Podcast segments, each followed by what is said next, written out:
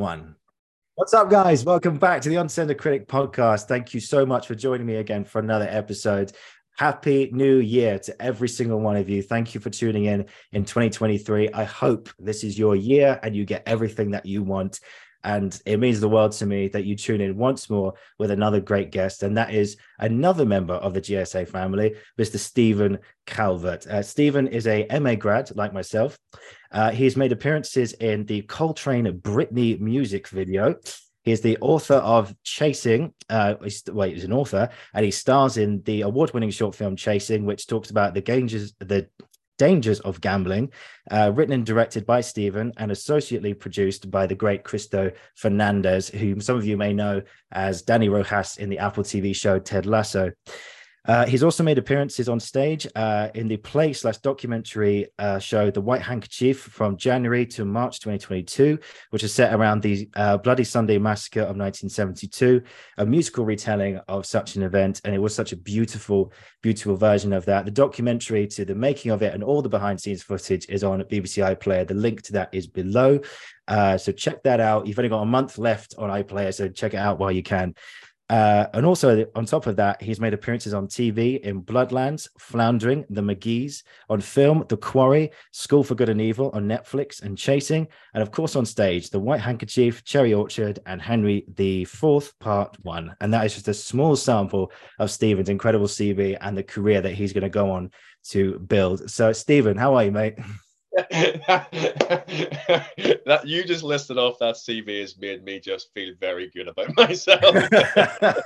well, that was supposed to do. That was the intent. uh, no, I'll tell you what, Oliver, I'm very excited to be here, and uh, finally, you know, we've we've we've got to the point where we're able to actually uh, have this and do this, which is, uh, you know, just um, it's just a joy to be here, honestly. Really no, thank you for coming, man. The pleasure's all mine. So, so we start on the podcast, first one of 2023. Uh, to begin at the beginning, as Dylan Thomas says, uh, where did the love of acting and love of art start for you, Stephen? Where did it come from? Well, I I was a late bloomer. Um, I, you know, as many lads where I grew about, uh, you know, we all wanted to be footballers. Um, and I was kind of in my early late teens was uh, playing football religiously. Um, and uh, but I, I got an injury. I, I remember like it was the first game of the season. Went up, won a header, came down, and my ankle landed like this, Aye. and it just kind of blew. Um, so that was kind of the end of my football career. So was. um, but then like my my uh, I didn't actually I didn't start acting until I was 24, 25. Um, and uh, like prior to that, like I always after the football, um, I was trying to find my way, and I for as long as I can remember, I've uh, been a massive fan and I've loved sharks. so my first degree, which I did eventually drop out of, uh, was marine marine science because wow. I wanted I wanted to study sharks. Um, I'm not going to get into it; just didn't work out, and then I moved on to um, business with computing. Mm. So I, I did a, a, a, degree in that and basically ended up after that working in the corporate world for about three and a half, four years. And um, how I got into acting is quite a funny thing. Um, it's very random, actually. Mm. Uh, but a friend of mine from uni, I was up at my brother's house, and my our friend he comes up to my brother's house to see my brother. and I'm there as well. And the last time we seen him, he had uh, what I look like right now, you know, short hair, not actually not even a beard. He was clean shaven, short hair. And he arrives up and he has this massive beard and massive hair. Basically looks like a Viking. Hmm. And uh, of course, we're curious. So we ask the question, what's what's the new look for? And he says, oh, I'm uh, an extra on the show Vikings. Uh, I was like, oh, that's really cool. That's really cool. Hmm. Um, and uh, and he says, I'm actually going down next, not next, but two, in two weeks' time to um, audition for the next season. Uh, do you want to do you want to come down with me? And I'm like, okay, I'll, I'll book a day off work and mm. I'll come down with you, no problem. So I book a day off work, rock down to Dublin because uh, I'm, I'm from Belfast, uh, well, in and about Belfast. So we rocked down to Dublin and uh, we do the audition, which was basically signing a form and getting my picture taken and then lying on the form saying that I was good at archery, uh, which I wasn't at the time. Um, the, th- the things you do, the things you do for this this for this job. I know, I know. but um, like that that lasted maybe about half an hour, like in the room getting the photo taken, filling the form, and then it was me, him, and his younger brother. And the three of us left, and we were just walking around Dublin because our our bus back up wasn't for another two three hours. Hmm. And then his younger brother basically kind of said, um, "Wouldn't it be cool to be an actor? Like, wouldn't it be really cool to be an actor?" And then me and him, because like I've been a massive fan of film and TV for as long as I can remember. Like I've loved film. Um, I think one of the very first films I've ever seen was um, well that I can remember was The Warriors. I think that was a film in the seventies. Yeah. Um, and uh, then Beverly Hills Cop, Jaws, those sorts of films. Um, and uh, you know, so I've been a massive fan of film my entire life, but never, never thought of it as a as a profession. But the brother basically said, oh, "Wouldn't it be cool to be an actor?" And me and me and the other guy were like, "Oh yeah, it'd be really cool." But we all agreed in that moment, "Oh, but it's too late. It's too late."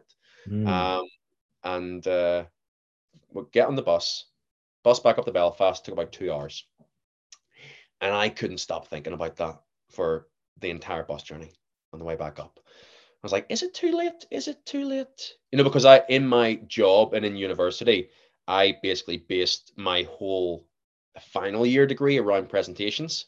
So I enjoy getting up and talking in front of people. That wasn't an issue. I actually loved doing that. Um, and in my job in the corporate world, I, I did a bit of that as well. And uh, and then yeah, on the on the bus on the way back up, I was like, is it too late? So I googled um, acting classes in Belfast, and uh, one thankfully popped up. This was on the Wednesday. One popped up on the, the Sunday. Hmm. So and it was uh, accents. it's great. And uh, so I, I signed up to it. Went on the Sunday. It was like maybe two hours on a Sunday morning, and I came out of that acting class and just sat in my car for about an hour in silence Mm. and just kind of thinking, holy shit, Mm. that was that was something that I've never experienced, never felt. It was it was so I don't know what it was. It was, but it, it was just one of those things where I'm like, where the hell has this been? Like where where is this where has this been my entire life? Why haven't I done this before? Mm. And then from that point, I was just, you know, just trying to get my hands on as many acting classes as I could possibly can. Um, and it's quite it's quite scarce to be quite honest in in, in Belfast, which is a bit that's one thing that uh, if anyone in Belfast is listening to this, that needs to change. Um, it really does need to change because there's so many actors in Belfast nowadays that there's just not enough acting classes. Any, but anyway, I, I you know I digress. Um, but so I like from then on in, I was just acting class, acting class, acting class, and the main theater. I say the main theater, and if someone hears this from the other another theater, they'll probably crucify me for this. But the main theater in Belfast is called the Lyric Theater, and uh, they do a thing called the Drama Studio, and it's an eight month course. And when I did it, it was basically every Saturday for eight months, and it was an all day thing, all day Saturday. So, like for the first four months, you you train and you know Stanislavski, Chekhov, mask work, voice and text, and so on and so forth. Wow. And then the second four months, you basically uh, do a production. So we uh, our production was Eternal Love, um, uh, and it it was great. But anyway, um, leading up to that, I was like, okay, how do I get into this? And it said the the audition process was a it was two monologues like drama school, two Mhm. monologues, classical and contemporary. And at that point, I was that clueless. I actually had to Google what is a monologue. like, I at this point I had no idea, but I was like, well, what you know, it's not going to hurt me just doing this. So I I basically filled in the the the audition form and sent my name in and got an audition slot and uh, went in, did the audition, and it was it was sweet. It was it was a cool experience. And then a week later, uh, get the email. You you've got a recall. I was like, oh, okay, okay. And then went in, did the recall, and uh, and I remember, I remember the, uh, I was literally sitting on my sofa. It was a Wednesday night, and I was watching The Hunt for Red October. And mm-hmm. I will mm-hmm. always remember this. And I get a call from the director of the drama studio and saying, We want to offer you a spot on the drama studio. And I was like, Hell yeah. Yeah, let, let, yeah. let's do it. Let's, let's do go, it. man. Yeah. And so that was my that was my first real, and that was I was 24 at that point when I started the drama studio. And that was my first real introduction to to acting and and, and that that world. And by the end of the first semester, as as it were, um, basically around Christmas time, we we were doing scenes from uh, a play called Thirteen Possible Glimpses, mm. And it was like an adaptation by Marina Carr. I think it was. I think it was. Um, but uh, we did scenes from then. It's like the scenes were like maybe two a minute, ninety seconds, two minutes long, um, like like a showcase for for for for drama school. And uh, and I remember just standing off like off stage, and one of the girls, because they all knew this was the very first time I was going to actually perform in front of a public mm. audience, and one of the girls, uh, who was a, fabulous actor then, and she's doing amazingly well for herself now. Um, she comes up to me, is like, "How you feeling? You you good to go?" And I was like, "I couldn't be more ready." And I was just I was just in that moment. I was like, "I think this is for me. I think this is for me." And then when we got into kind of the rehearsal process of the production, like the director and the some of the acting coaches were asking me like, "Have you thought about uh, drama school?" And I'm like, "What is drama school?"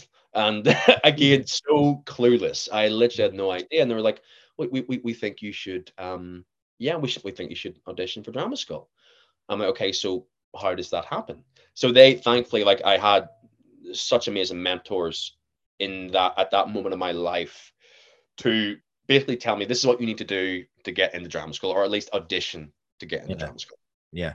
And like you, you, you know yourself, you, you, you, you know, you choose the schools you want to audition for you you have your your monologues and possible songs and whatnot. And you go and you audition. Happy days. Um, and then I go through the auditions of, of drama schools and you know a, a, a vast array of drama schools. And when I came to my audition for for Guildford, it was just it. I did it, and it just felt right. It just felt right, and I think that was down to who you'll know very well, mm. Jack. Best. Of course, of course. Uh, there was just something that was, you know, certain. and I'm not going to name them. Um, certain uh, drama schools that I went in to audition for, mm-hmm. there was a certain vibe that didn't feel right. Yeah, I don't know. As yeah. soon as I walked into the room with with Jack, with at that time Laura Weston and uh, Stara Meyer, um, who was like uh, Laura was our um, basically our, our Laban teacher, and then Stara was our our, our voice uh, voice teacher. Uh, both amazing people, amazing practitioners. Um, and as soon as I walked into that room with the three of them mm. as the panel, it was just like this feels this. I felt so welcomed. I felt welcomed immediately, and even just the way the the like the the monologues were reworked it just felt like it like you you, you work with a certain director and mm. it might not it, it might not work. It might you know the the connection between you how how they say a certain thing may not you know the penny might might not drop. Yeah. But with everything that jack said to me in terms of okay let's try the monologue this way it just made sense mm. it just it just made sense straight away and i was like okay this is um this is this is something here. There's some I can feel it. There's something definitely here. And uh, then when I got the offer for for for Guildford, I was like 100% straight away. Yes. Yes. no, like no hesitation whatsoever. Yes. Um. So that. Yeah, and then yeah, I, then I went to Guildford, and then that that was like okay, so this is what I'm doing now. My mm. my life has completely changed, going from the corporate world nine to five of of making X amount of money per mm. year to to to becoming an actor. Yeah. Uh, and very much not having a clue. Yeah. Really like what am what am I doing? How am I doing? Or how am I going to do this? It was just very much, you know, there's a, you know, when you have those kind of leaps of faith, you just need to do it. It just felt, it just felt right. And I think whenever I was in, like, I was in corporate world for like three, four years, and amazing company, amazing company. The people who I worked with were amazing people, but I moved around that company in terms of the departments like yeah. a lot because I couldn't, I couldn't settle. I couldn't find my my place. And I think after the first acting class I did, you know, which was the the accent class, I was like, why the hell haven't I done this before? Yeah. It was just it was just a it was just like um like a light bulb moment type thing where I'm like, this just feels right. This this feels yeah. like me.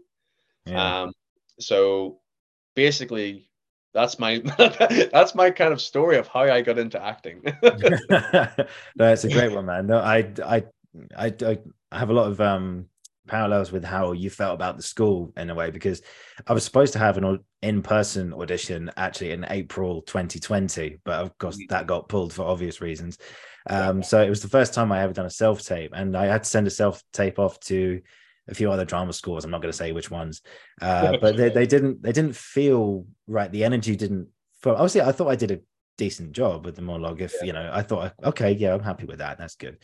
Um, but for some reason, when I sent the one into GSA, well, when I recorded the one for GSA, it suddenly felt a bit. It felt a bit different. It felt like okay, that was the first time I did that that monologue or two monologues, in fact. And I mm. thought that the energy was right. It was in it was in a really really good place. And uh, funny enough, I got a and I uh, sent it in, and uh, I got a recall on Zoom as well. But funny enough, I got a funny story actually because um, Jack was on my recall with the movement director whose name I've forgotten, but she was a lovely girl. Um, I, I'd auditioned for Jack uh, three years previously. Before that, just, as soon as I finished my undergrad, didn't do too well in the audition. I kind of just learned the lines and just blagged it. So and I put my hands up. I may I did that.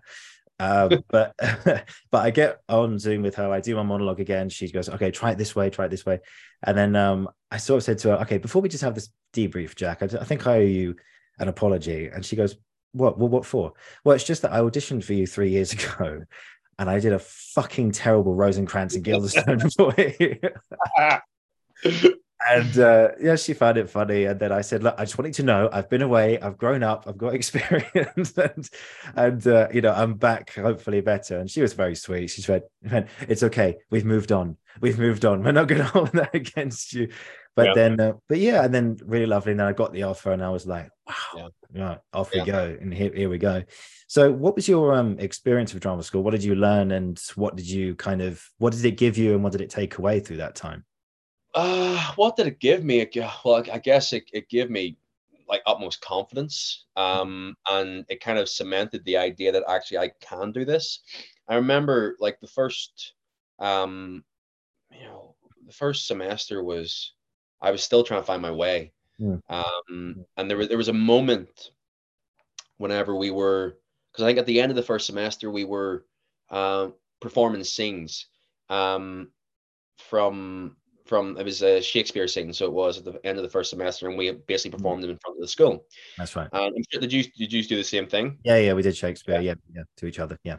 And and I remember it, it was late on into the semester where I I we were in rehearsals for for for the scenes, and it was just a moment of like realization for me, mm. where it's like actually I am I I can do this yeah. And there is something here with me as an actor. Uh, it was just the response from my scene partner, from Jack, from the students in my class that I had never had before, where it, it was just, and I remember, I actually remember, no, I was I was going to say because I've, I've still got my journals from drama school in my my bookshelf um because hmm. mm. I always like to kind of look back at them from time to time.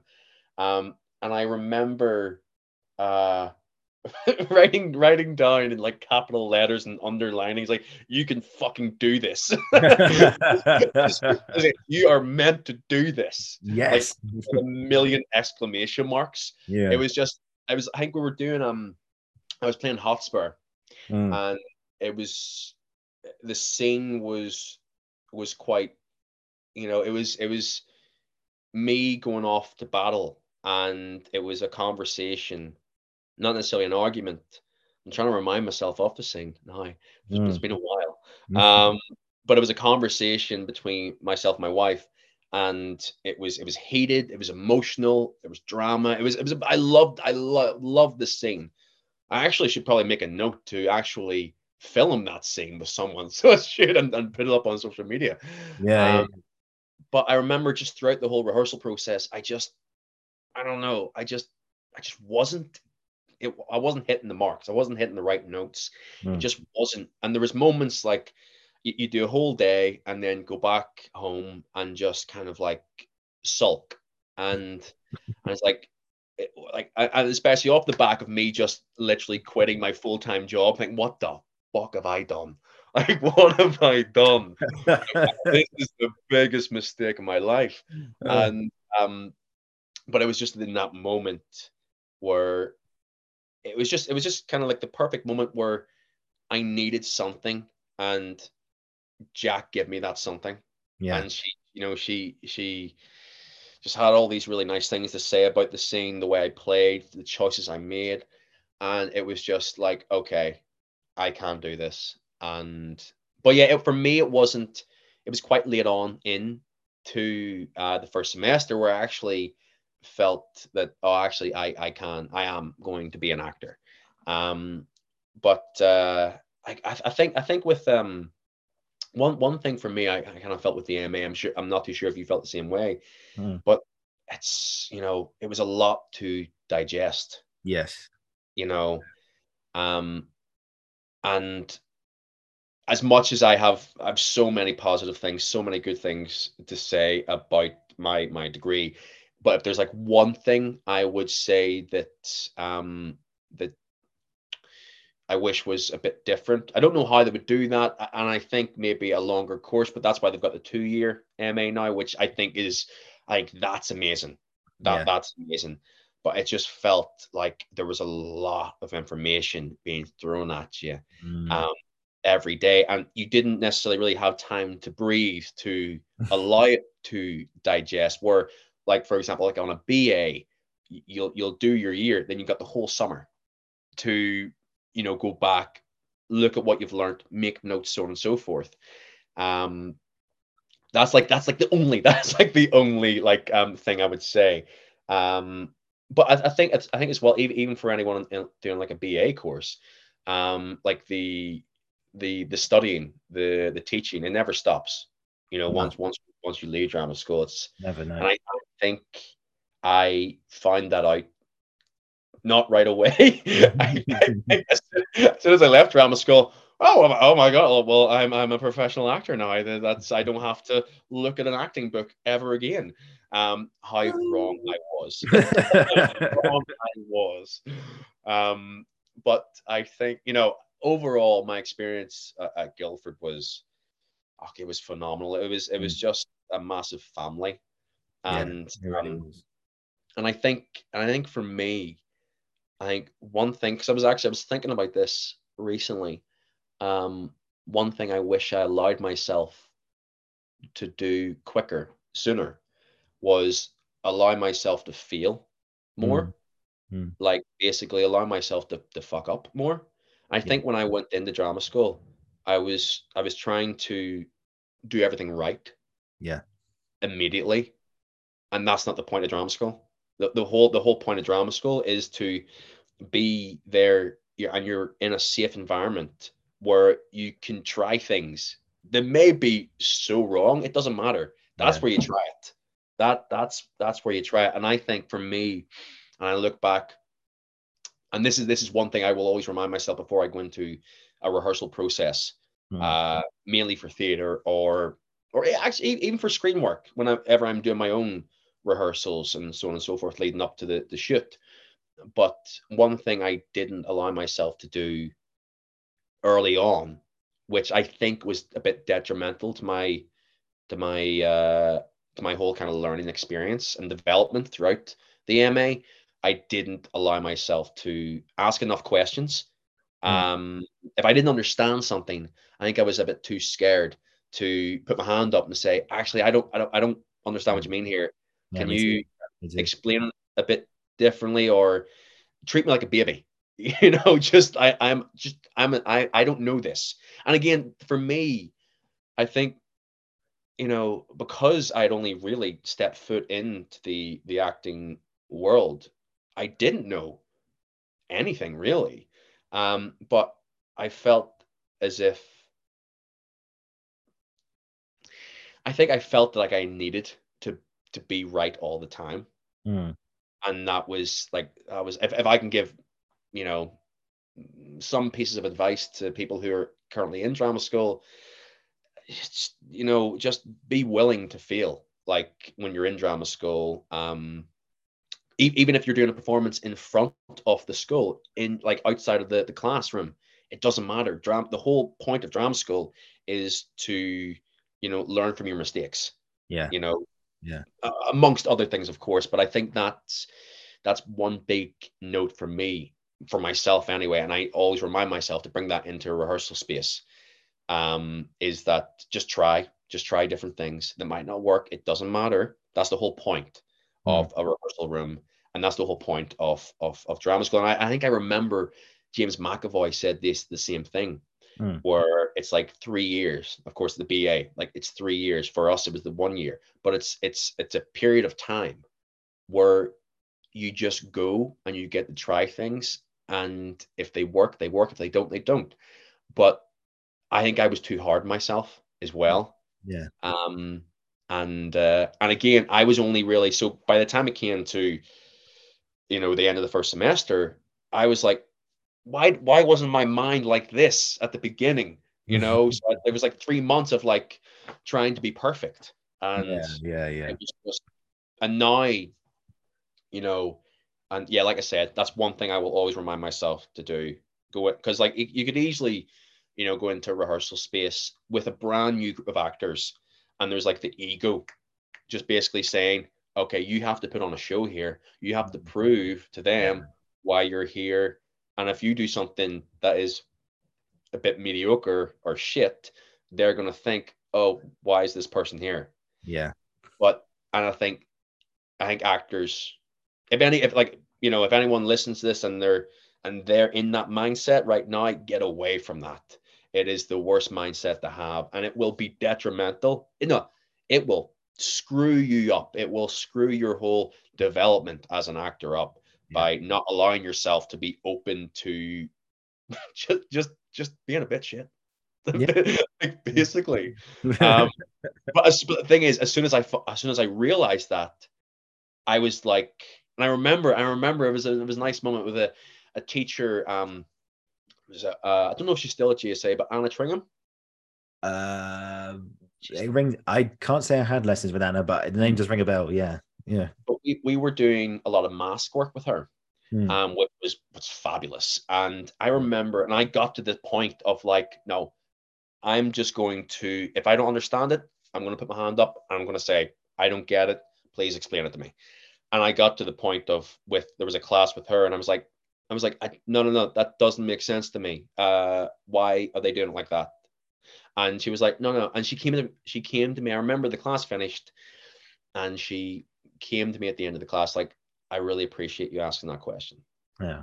it's like and that was kind of like okay this is the way it needs to be it's it's a collaborative process you know and we're all trying to get to the same point of being and becoming better actors better performers Hmm. um, better artists and uh Yeah. yeah yeah yeah yeah yeah, yeah. No, I think we, I think drama school is really good. I know GSA is very good. You know, having been there, you know, it's it really teaches you to embrace failure and uh, and it's okay to to screw up. You know, I mean, I I remember there was one day we did some self tapes. We had to, and we all watched each other. And we were given Mhm. this script. It was really heavy, kind of finance talk and stuff like that. It was from a Mhm. show. I can't remember which one. Uh, I tried to learn it, uh, and it failed so miserably.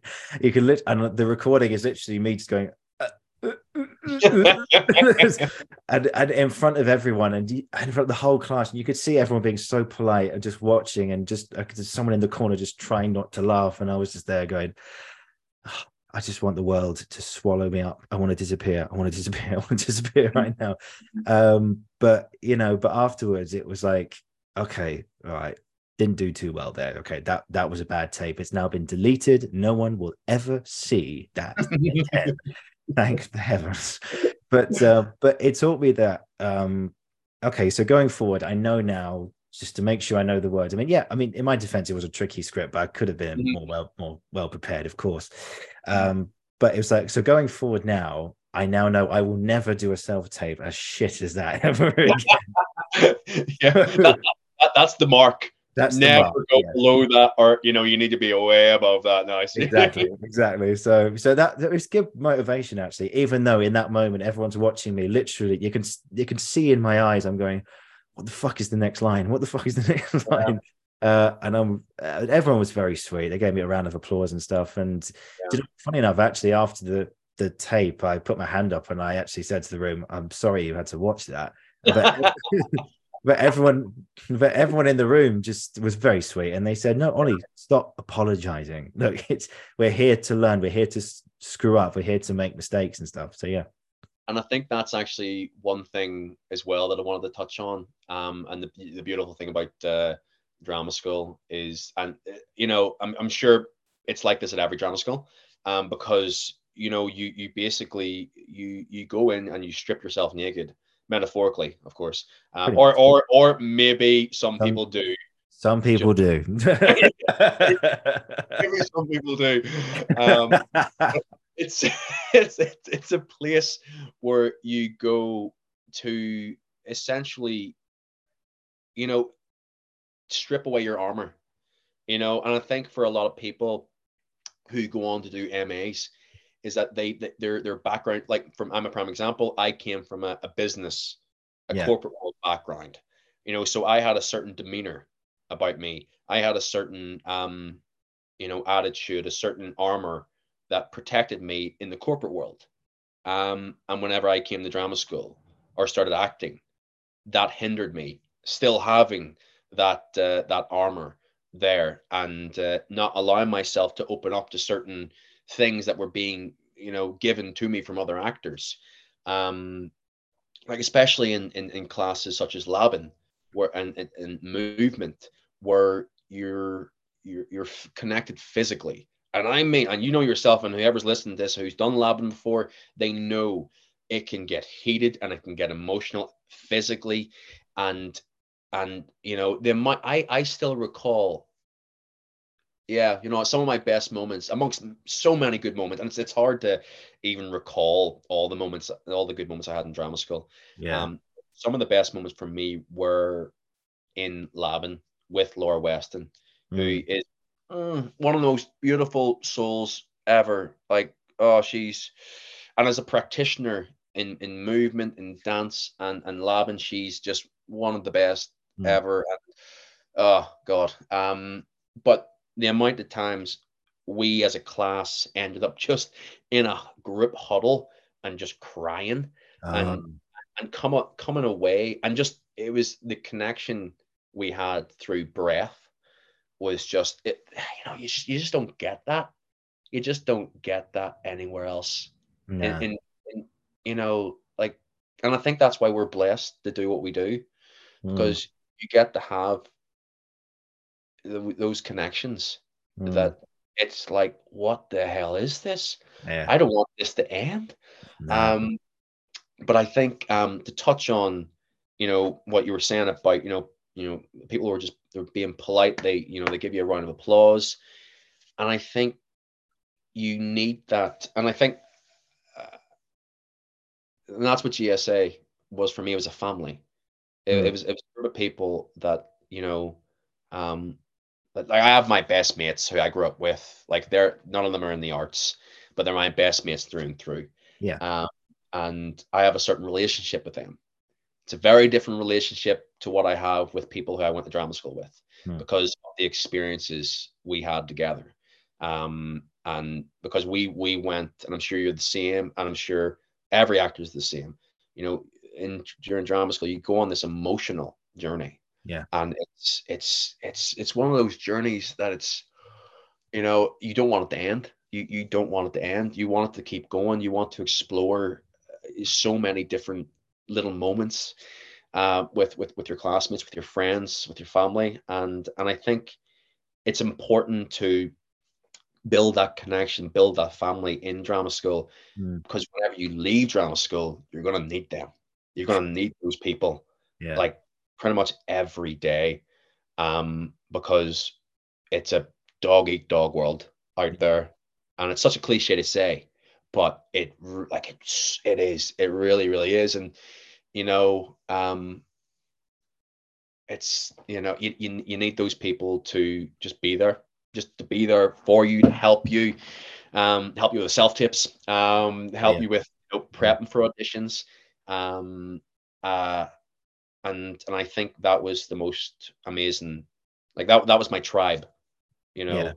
and Yeah. still still to this day, um, like we had we actually had our our five year five year anniversary. I I couldn't, unfortunately, I couldn't go because I was filming, um, but we had our five year anniversary, Mm. and I think there was 20, 25 of us in our class, and it was split into two yeah. and and I think at least 16 or 17 off the class were there for the Ah. five year anniversary.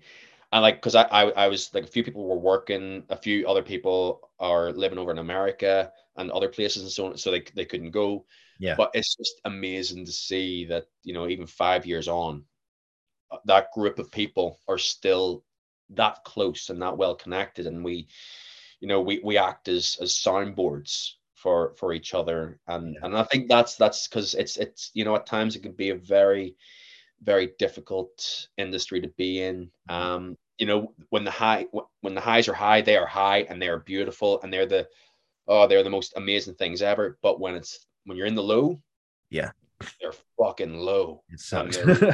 yeah, it, it, it really does. And yeah, yeah. you, you need you need those people to kind of reassure you that you're not alone. And um and you know to, to go out for a coffee, go out for a pint, go out for a walk, you know, read read read a seat, read a play together, whatever it is. But just uh, you know, and I think my takeaway amongst many things from from drama school was the, the people themselves. Like Mm. I, I I learned a lot. I learned a lot, and you know, I'm still learning. I think five years on, I'm still learning the craft of acting, and I Mm. th- and I think it's one of those things where I think, and that's the that's the amazing thing about about acting and and and this this this thing we do, and you know, it's never ending. Yeah. You know, it's it's you're never going to learn it all. You're never going to learn it all. You're always going to learn something new on on, on a job or re- reading a bit of poetry or reading an article. You're going to learn something that you can take into a, a role. Um, because like the human condition is so it's just it's it's oh my god it's it's never ending and Uh, you know and and i think you know I, I learned so many things from drama school but i think one of the best things from drama school were the people Mm. it, it, it was just like it was just uh and, and and and gsa was just it was good i think you used the word energy Mm. earlier on and i think um there was just a really lovely energy about the building and Yeah. um and the classrooms and uh, the teachers were amazing and beautiful people but they also pushed you Yeah. which was which is what you needed which is what you need. Yeah. there's literally there's, there's literally no points. Like you know we, we we tap in the back. You did well. Well done. And really you were a bit shit. A bit, um. Uh, yeah. I remember um uh sort of applying for, well before I applied I worked with someone called um Katie Heath like on my monologues and stuff. Mhm. and she she used to teach at GSA I think she's over at Drama Studio or Center now I know one of them's closed down one of them one of them that isn't closed uh and uh she was brilliant you know she um kept saying things to me like I would come in and I would think do you know what I think I've got this today and I go in and I do the speech for her and she goes no don't believe you don't believe you. And I was like, oh, but, but But you know, but that's exactly what you need. I'm not. Yeah. I'm not criticizing her at all. I thank you, Katie, if you're listening. Yeah. That's the thing. It's like you're like, no, no, no. Just tell me I'm good. Just tell me I can do. I'm good. Okay. Tell me I'm believable, and you're not. It's like that's that's like the last thing you need is someone to basically baby you and to and to say you like because what's what's the point? Like if you if you if you if you do a, if you do a self tape and your friend's helping you and you're just you know you're you're just it's you're just not performing truthfully, then what's the point in your your friend saying no no, bang on, send it on to the casting director? No no no, you want that friend to basically say no that was shit. Yeah. Let's do it again until you get it right Yeah. and you know and i thankfully you know i have that in my friends because i'm i'm i'm shit a lot no but because like i'm thankful that i have my friends who you know they cut through the bullshit and, Yeah. and they will tell me the truth Mm. because like again what's the point if they what's the point not you know Yeah. unless, unless they have a plan and they're Yeah. also going up for the role and then which which is, no actually you know what actually i'll tell you what you think so i auditioned for a feature film Sneaky bastard. I know. It was like- me, me, me and two of my friends uh, I'm very close with. I actually did the, the White Handkerchief with at the beginning of the year. We were Oh, yeah. all for the same role, all right. and but we were all like, we, we were all just we were helping each other because in, in our in our minds we were like, if I don't get it, I want you to get it, and then if I, you don't get it, I want you to get it. It was like that. We're I'm I'm I'm so blessed with with the friends that I have Yeah. that um, even if we're going up for the same role, it's it's not a competition. It's like okay, let's at least get one of us in this, and at least one of us, you know. None of us got it. Um, none of us got it. But it, Damn was, uh, it. it happens. It Yeah. happens. Um, but actually, another thing I want to touch on with with with with Guildford and drama school, um, Yeah. and like the kind of whole kind of family ensemble and that in that environment. Um, I actually audition I had recently was for um Romeo and Juliet in in the Lyric Theatre in, in, in Belfast wow. and I uh, I was put up for for two roles for Tybalt and Paris, um, and I was oh, I was dying to play Tybalt. I just oh I wanted to play Tybalt so much, um, Fantastic. and the first thing I did, I called Jack. Well, I text Jack because Jack is um, for anyone who doesn't know, Jack is an absolute specialist Yeah. uh, in Shakespeare. She is a genius when it comes to Shakespeare. She has Absolute written genius. on Shakespeare, and and I knew, and I knew because she still, uh, she still, you know, roots for us. She still wants us to do well. Five years, like it, when I came to see you guys in July, you know, um, you know, I was out for drinks with Jack. Like Jack now is a friend. She's not a teacher. She's still a mentor, but she's a friend. She's we're now very good friends, and that, that that's mm. that's amazing. From a from a teach from head of year to a teacher to a mentor to a, a friend. It's just that journey with her has been amazing. So I knew straight away. Okay, I've I've got an audition for Shakespeare. I know exactly what to do. I'll text Jack. Can we get a Zoom call and can we basically work this together? And without any hesitation, I would love to.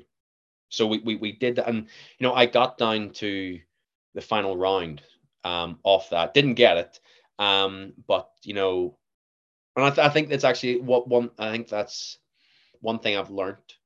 Um, you know, if you don't get a job, like it's you don't get a job. It's one of those things. Mm. Um, but the ma- the main thing that I've that I've learned, thankfully, I got to a point. Mean, it took me took me oh definitely over a year, maybe even two years out, out of drama school. But uh, one thing that I've learned um, is that if you don't get a job, okay, you don't get a job. But the main thing is to do yourself justice in that audition room with that self tape. Because if you put on a good show, if you put in a good performance, a truthful performance, Mm. um, that casting director is going to remember. You know, so if another job comes down the line that you don't even know about, you Mm. get a call. Here, um, and I know you didn't get this one, but I've got this role in this production here. I think you'd be good at this. Uh, can you send a tape in? You know, so you just you just never know. You just never know what's down the line, what's around the corner. Um, so you know, I, I I didn't I didn't I didn't get it, but it's it's not it's one of those. when- Whenever I got the email, the final the eventual final email is like it hasn't went your way. I was like, oh, it sucked. But then like within five minutes, I was like, okay, what's next? Hmm. You know, I've thankfully I've got to the point where it's like not ev you you can't have everything. Hmm. You know, it's you know, and the audition I had I had an audition last week for another play that would have conflicted in terms of the schedules with the Romeo and Juliet. And I'm the the play the audition I had, I'm I'm dying to get that one. You know, so like there, there's certain things like if you don't get a job, you don't get a job, but more often than not, there is something just right around the corner. Yeah. Um, but as as well as that, it's you always need to put yourself in good light with a casting director. Um, that if you don't get the job, they probably will. Like casting directors, they're smart people, and they have databases upon databases of actors who they have who they've basically got in for for for a role, and they might not have get, gotten it, but they they they will remember. Like trust me, they they will remember your name. They will remember your face. They will remember your skills. And you know, what's what's what's that expression? What what's not for you won't won't. Uh, what's Oh, um, I, I always I don't know. I always mess this expression up. Um, Uh, basically, oh, was wait, how does it? Wait, I, I, how do you think it goes? if it's not for you, it's not. Sorry, if it's not for you know what? I'm just gonna say if it's Yeah. not for you, it's not meant to be. I don't know. It's Oh, um, okay, okay, okay. there, there was actually a thing. Bryan Cranston was talking. Have you ever heard him talk about the wallet? Uh, the wallet. yeah so basically um you know long story short he's walking down the street he finds a wallet um and he picks the wallet up. It's not his. Uh-huh. it's not his. It's someone else's. And he was like and he was basically saying like not everything is meant to be for you but all all you can do is go into that audition room and and just do do yourself justice and and focus on the stuff that's in your control. Hmm, like there's so many things oh my god there's so many things that are out of your control. So many. you know so many. um that you you need to just that that's why once you do the audition it's done. It's done. Stop thinking about it. Like i have to admit there's been some auditions and i'm sure you're the same. There's been some auditions i've had where it's taken me months to get over. It's just one of those things. Um and it, it's it, it drives you insane. It but does. like like thankfully I'm I'm at a point now where it's you know like I, it's I think again yeah it's another thing Bryan Cranston actually said. It's like I'm not going in to get a job. I'm going in to do a job. Hmm. and I love that. So my Yeah. like my mindset now is I'm not going into audition. I'm going into rehearse. Hmm. you know I'm going into play with with with this casting director. Um take that however way you will. Uh, so... Nothing sexual. no no definitely. I, will literally I'll be blacklisted from after oh it's, it's that Steven character again Jesus oh god, he's a frisky fella, isn't he? But, I'm joking. um, I'm joking. I'm joking. no, no, of course no uh we, we, we need to we need to be able to laugh at ourselves we need to be able to laugh. absolutely, absolutely. Um, Yeah, but I, I think you know that's another thing that was beautiful about um you know the the experiences I had at GSA and the people I met there yeah, is that still five years on I, I can still call upon them they can still call upon me Yeah. um, absolutely. and you know I, I'm I'm sure you know you know it's not just it's not just GSA you know I'm sure that like at every drama school everyone has their own experiences and everything but I think I think the beautiful thing about um like in okay I'll do, I'll say this in comparison to my my undergrad degree where I studied business and computing you know I wasn't being held by someone crying you know so and having that emotional connection uh, it's Yeah. just it's the, the beautiful moments you can have uh, during drama school is it's just oh they're they're they're they're priceless they they really really are Mhm. and they're invaluable to especially to allow yourself as an actor to be able to open up and to, you know, understand how far you can go emotionally, mm. and you know, to understand how your mind works in terms of um, finding those little moments to bring into a scene. Yeah. Um, but I, I think going back to what I was saying, which I did badly mm. in at the beginning of drama school, that I didn't allow myself to open up enough. I, I tried to get everything right. I was a bit, um, oh, I don't want to ask a question because I don't want to sound like a dumbass. Um, oh, Jesus, so so silly, so so silly. Yeah, yeah, yeah. So silly. Um, yeah, you're not alone on that, mate. You're not alone at all on that. So you know, everyone's. I was exactly the same. You know, just thinking, oh, what if I ask this question? I'm going to look like such a prick. but, but but they, but they go no. Funny enough, in a in a previous episode with um uh Sabs, did you have Sabs while you were there for Lecoq Lecoq training? Samson in the Cliffs. No, I don't think so. Don't think so. Okay, good. Yeah, Sabs is amazing. Uh, shout out to Sabs; she's just fantastic. She trained with the man himself, Jacques Lecoq, in uh, in Paris back in the day, and uh, we did a podcast episode together. And I was at some point in the episode, I go, "Oh, I probably should know should have known more about that for today." I'm so sorry for that, but she is very good. She went, "No, Ollie, this is this is this what a this is what it's all about. You know, you you're here to learn stuff. You know, you don't apologize for." Not knowing something that you want to know more about. And I think that's such a big thing, you know, about actors and stuff. Um, I think I've got a good story about um, you mentioned earlier about all being in a huddle in Laban and mm-hmm. just crying together and stuff. I remember there was one Friday in a first term, I think we just we've been there for about six weeks or something like that. So we got the initial kind of nervousness sort of okay yeah. out, out, out the way. And we all started well, I felt I can't speak for everyone else, but I felt I started to settle in more and started to ask more questions, be a bit more open than I was when I first started. Mm-hmm. Uh it was one Friday, we ran through our Shakespeare scenes all together, and me and um a guy called David did Julius Caesar, we did Brutus and Cassius. Mm-hmm. Um the scene in the tent towards the end of the end of the play and I don't know what happened that day. We all got up and I I was just filled this there was an energy in the room and I can't describe it. Suddenly my character suddenly I knew more about him in that moment. We I stood up and we just me and David we just we really bounced off each other and I think we really did the scene really we kind of sat down after that going you know what I think that was the best we've done it so far. Mm. That was really good. And then after that, everyone else suddenly discovered the energy as well. And it's like, and from start to finish, every single duologue was not only just brilliant, it was so nice to watch. And at the end of that session, we were just looking at each other going, where, where did that come from? Where did that yeah. come, where did that come from? It's just the energy in the room and everything. It was it was spectacular. And you know, that that's something I you don't get I don't think anywhere else apart from drama school. I don't think you know, or yeah. that in a play, um, you know, and you find that that ability to just some sometimes you walk into the room and you just do the best you can, and you mm-hmm. and you mm-hmm. walk out thinking, Ugh, oh well, well, what, what what what's next? Let's just okay, cancel, continue. Look, I might not have got it, but look, yeah, it's yeah. an experience. But other times you walk out and you go, fucking hell, where did that come from? and you go, where did I, I wasn't planning on it, but I like it. this is good. Yeah. This is but great. The, yeah. But that's that's that's the thing about literally just stripping everything away, opening yourself up to yeah. to have those moments of of surprise. You know, yeah. Hmm. I think it's so important to do that.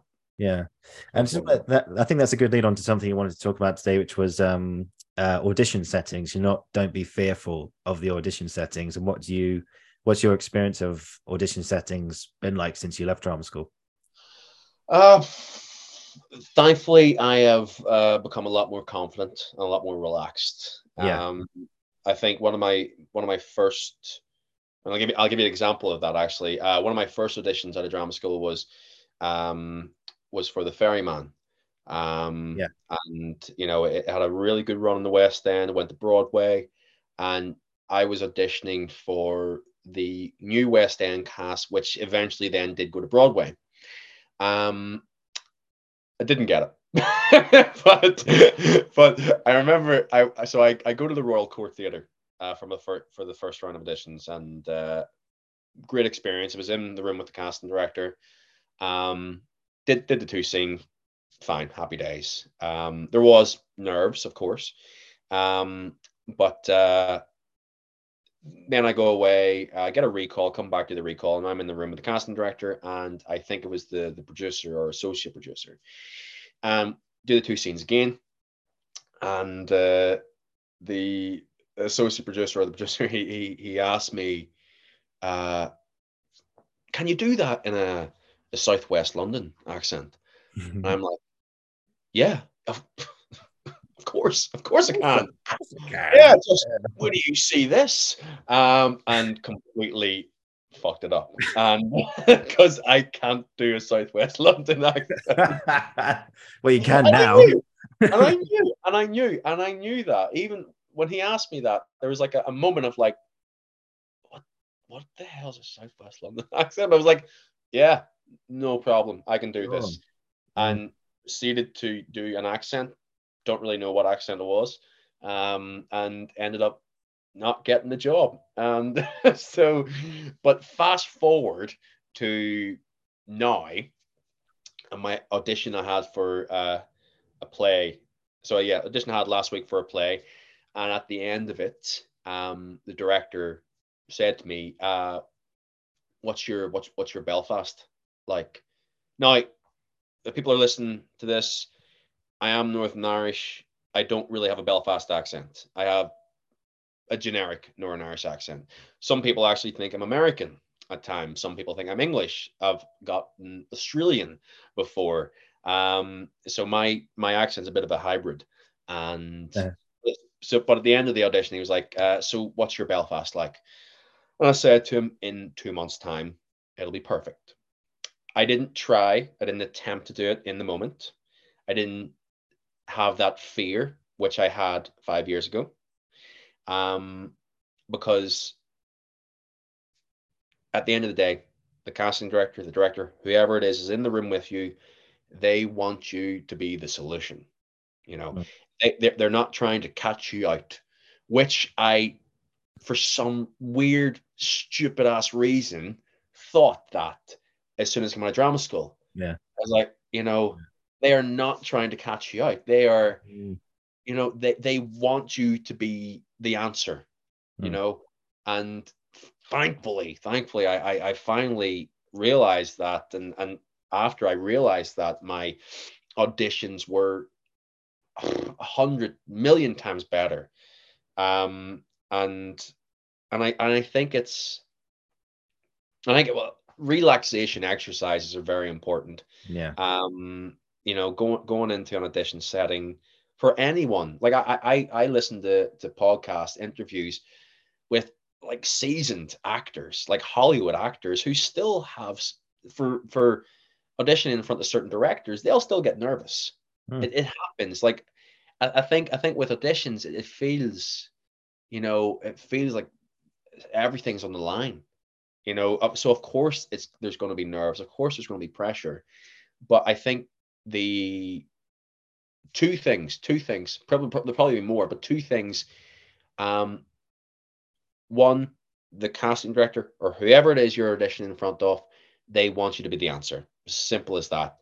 Um and they they also they want you to i, I guess take risks Hmm. with, with choices but if you're going to take risks with choices make sure they're clear and make sure you commit to those choices don't don't don't half-ass them. Um you you you prepare your your scene or whatever it is in a certain way. Um understand but also understand why you're choosing to do it in this way Hmm. because they will probably ask why did you do it that way? Um so really understand why you're doing it in a certain way. But then i think when the re- where the relaxation comes into play is because this will usually happen is then the director will say okay let's let's try it this way Hmm. you know so and that's basically what i found is basically what what a recall is all about Hmm. you know because you're being brought back into the room because they liked what you did in the first edition you know so do that again Hmm. but then they're going to say okay can this person take direction Hmm. can, can i say to this person here try it um you know not as not as big not as big. Okay, so let's tone it down, make it a bit more romantic, whatever it may be. But they're going to see, okay, can this person take my direction? Can they actually take direction and be open to um, changing it in the moment, on the day? And and I think actually it was because I was listening to uh, your your episode with uh, Ross White and Tom Berkeley, Mm. and it was a really nice thing.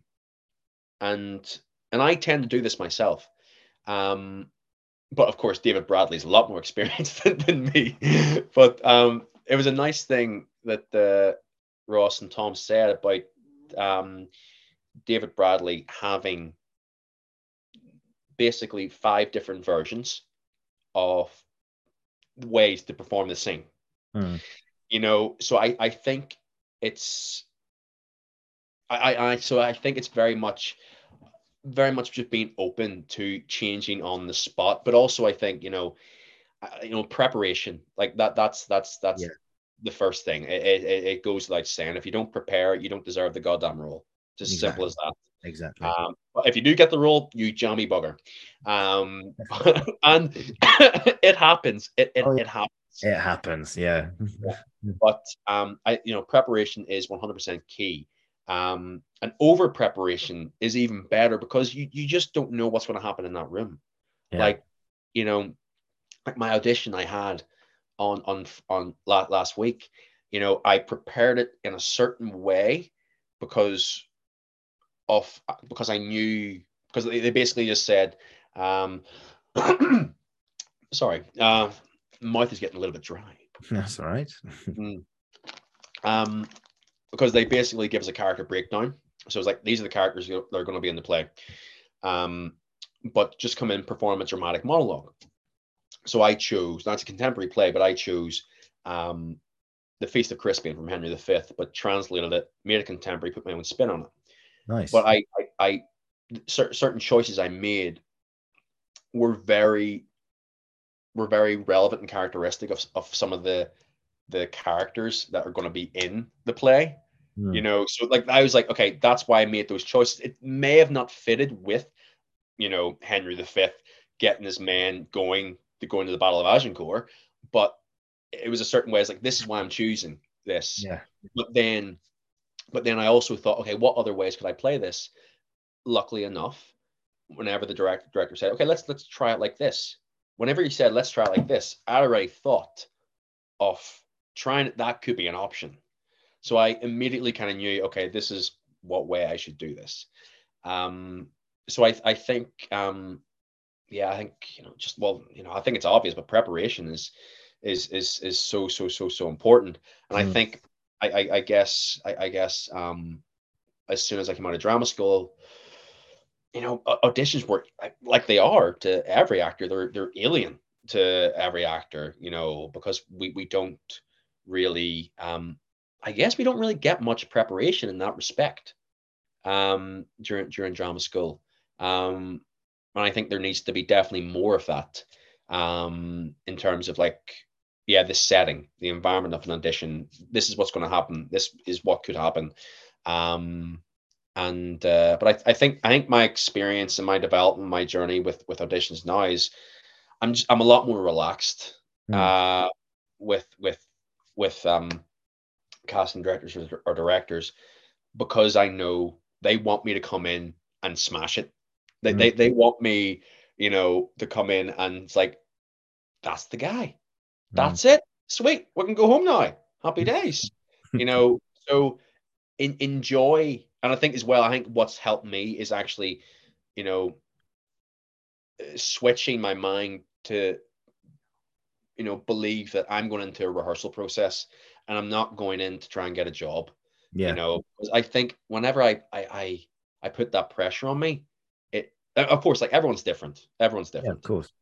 but for me, whenever I was like, oh my God, I need to get this, I need to get this job. If I don't get this, my life is over, you know. And I I tended to think like that in my early years out of drama school. And, you know, I, going into every audition, there was so much pressure. There was so much pressure. And I was like, why are you doing this to yourself? Jesus Christ.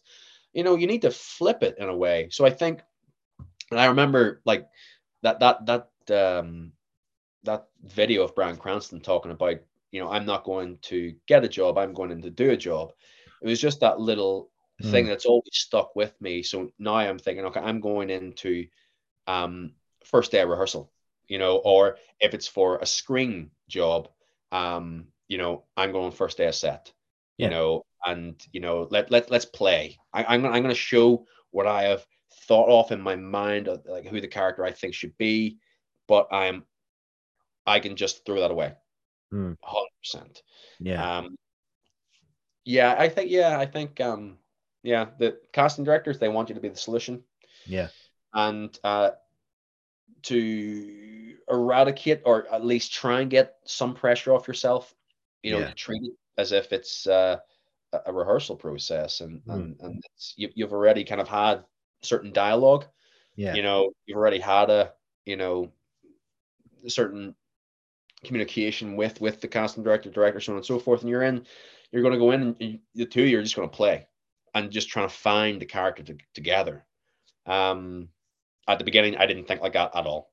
Mm. Didn't think like that at all, and it definitely hindered. Definitely hindered. But I think now, thankfully, I'm I'm I'm thankfully I'm in a better place.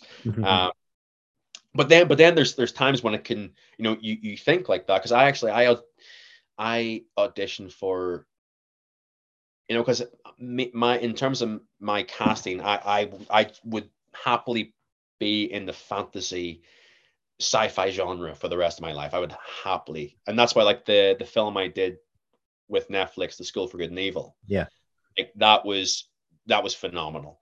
Um, but I I, I auditioned um, I auditioned for a big Viking film, and I think I auditioned maybe like six six times, six or seven times. Wow. I met I met I met the director as well, and but it was just like because my because like the audition I had last week, before I even performed, I was talking to the director for like 10 minutes. We just had a, a conversation. So it it it it allowed me to kind of relax and, and, and, chill out and, and already have a bit of a communication, have a relationship with them. And that was all good. But I remember going in for this audition for this massive film. And I was like, this is like, this is me. This is my role. Um, and I go in and it was like, "Hi, how you doing? Let's go." And I'm like, "What?" you know what? That can happen as well. Where you know what? Because you, you have no idea what has just happened before. Yeah. Like they, they they could have just had the worst audition ever, and they could be in a in a bit of a bad mood, and you come in and they're just like, okay, let's go. They're human. It can happen. 100% yeah. it can happen. So I think I think that that's why just preparation preparation yeah. is is key. And it was interesting because i was listening to was something josh brolin said um uh, he he reads his scripts like a hundred times.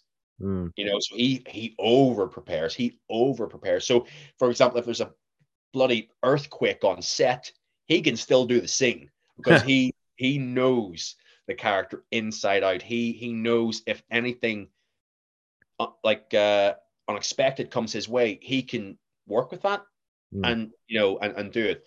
So I, I think the more you prepare um, allows you to go into any audition setting, mm. no matter what it is, um, and, and, and still be comfortable, be relaxed. And also, also as well as that, like I think, you know, like like I said before, they, they want you to be the solution. They they hmm. want you to be good. So if for like and that's the thing that's one thing i did badly whenever i went in for that big viking film mm. i i if, if, i went in and we are like let's go. I, uh, okay okay okay. So i didn't even set myself. I didn't take my time. Like i i just like oh okay no problem. Like i will do what you say. Rather than saying to them no no no. I need 30 seconds.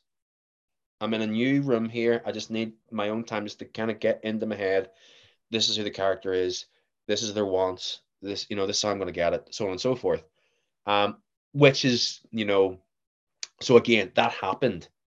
It's not a bad thing that it happened because it's a learning experience. It's a, it's a learning thing that I will always remember. So like whenever um, a casting director, and I love it when a casting director says in your own time, and then and it's like the room's yours. Mm. The room is yours, and you can take as much. Well, to a certain degree, don't To take the but you, you can take what you at the time you need to allow yourself to just relax, get into the character, and then okay, let's go. But you know, and I, and I think I think it's it's not a bad thing to you know go in and you know control the room. The room's yours. Make the room yours yeah. rather than you know going in you know nervous and, and fearful and and you know because you're again you're you're you're not going in there thinking oh i'm i you know i, I don't am i going in there to waste their time here you know you Yeah. in no way shape or form and sometimes i thought that. Yeah, I, yeah. I i thought that. I was like you know i'm going in here and I, I was like is this a waste of time or whatnot? Like no no no no no no no. Like you're going in there. They want they have called you in. They want you to be there. So you know take a like even if they say okay uh, let's let, let's go and it's like okay just uh take your time. It's like give us give us 20 seconds here please. Give us 20 seconds because you need to make sure that you're in the best mindset um and to to showcase how you see the character yeah. um but i think I'm, trying, I'm, trying, I'm trying to think. This is I do this. I go off in one. I, I literally go off on a tangent from time That's to great, time. man. It's great. Um, but I I think yeah, with with auditions, it's just um they they want you to do good. They want you to be good. Yeah. Like I think that's I think the quicker we learn that, the the, the better our audition experiences are going to be. Absolutely. Yeah. I think um uh, just going back to Bryan Cranston, eh, he one thing that really stuck with me with him was he, he gave this talk and someone was sneakily recording it in the audience. And whoever you are, thank you. Very good. uh, and uh, he said, the best thing I can do is I might not be, he said, I'll be sat in an audition room and you think, okay, they're very good. He's very good. She's very good. And you're just like, and you're going, okay, all right, just the best thing you can do. You can't try and be better than them. Mhm. But what I can do is work harder than all of those people put together. That's the only thing I can do. And he did this really lovely thing. He said, I'm gonna when you go into an audition room, the thing that I'm thinking is I'm do, I'm gonna do whatever I can to make the casting director go from here to here. Mhm. So now you've got my attention. So they're not just sitting there going, okay, yeah, yeah, yeah. Okay, thanks very much. Nope. Yeah. Okay. It's like, okay, Yeah. right. I like that. So Mhm. it's like that line in um Tarantino's Django Unchained. It's like, okay, you had my curiosity. Okay, Mhm. now you've got my attention. And it's like Love that line. the Love the best the best thing you can do is just work harder or just, not exactly like you know not drill yourself too hard of course don't overwork yourself but be in a really good place where you can the director or the writer can throw any question at you and you go Yeah. i know the answer. Yeah i know the answer. I know the answer. Rather than they go okay so what did you think of the character? Um and you know that's a horrible horrible situation to be in. So so um yeah know, know, know your stuff. Know, know your stuff and just know yeah like hundred percent because like the, the director they they want to be able to trust you. Like they they want like to and that's like that's as well because like they've they've come onto this project because they're passionate about it. Yeah. They, they want you to come into the room passionate about this project as well. So they know whether it be a play or whether it be a film or whether it be a tv show Hmm. every day on set or every day in the rehearsal room or every day you step on that stage they know that you're going to be they, they, know that you're going to be passionate and they know you're you're doing it for the right reasons. Um and uh and, and i think that i think it's a simple thing of literally knowing your stuff of Yeah. like doing research on the character the the play the, the film whatever it is.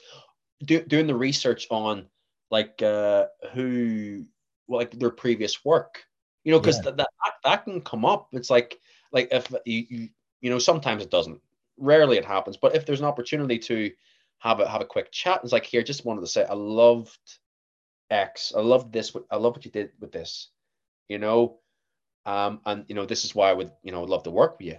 You know it's it's at the end of the day they're they're not this higher being. You know they're, they're they're human. They're they're you know they're just like us.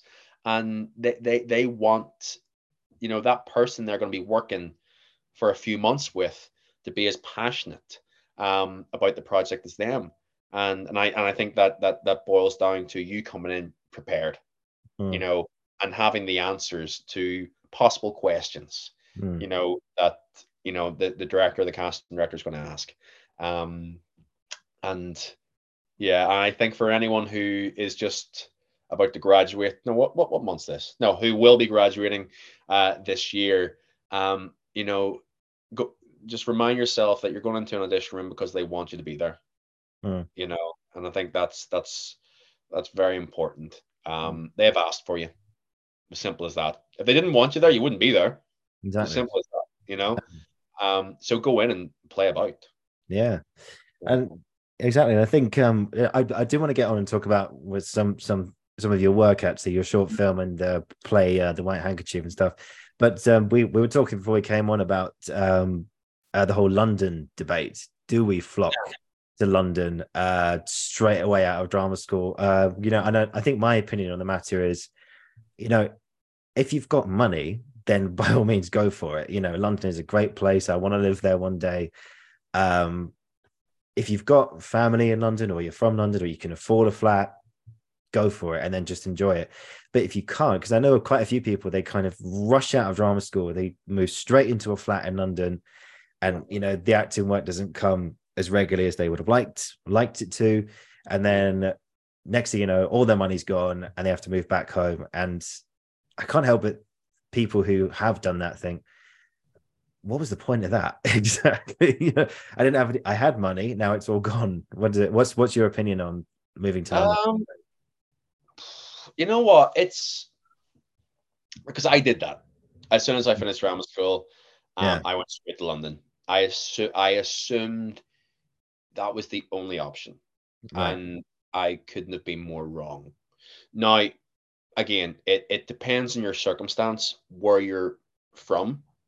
Like, for example, I'm from I'm from like just outside Belfast in Northern Ireland, and right now there's a lot of work here. There's a lot of work down south in Ireland.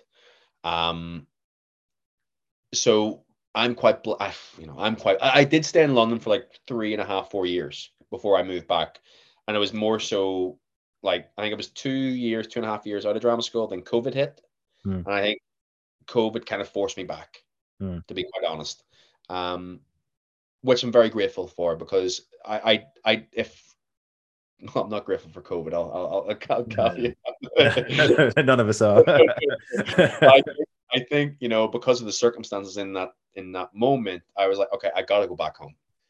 I wasn't planning on going back home, Hmm. but it it, it kind of it it basically, you know, I had that was the, the the hand I was dealt, so I had to go home.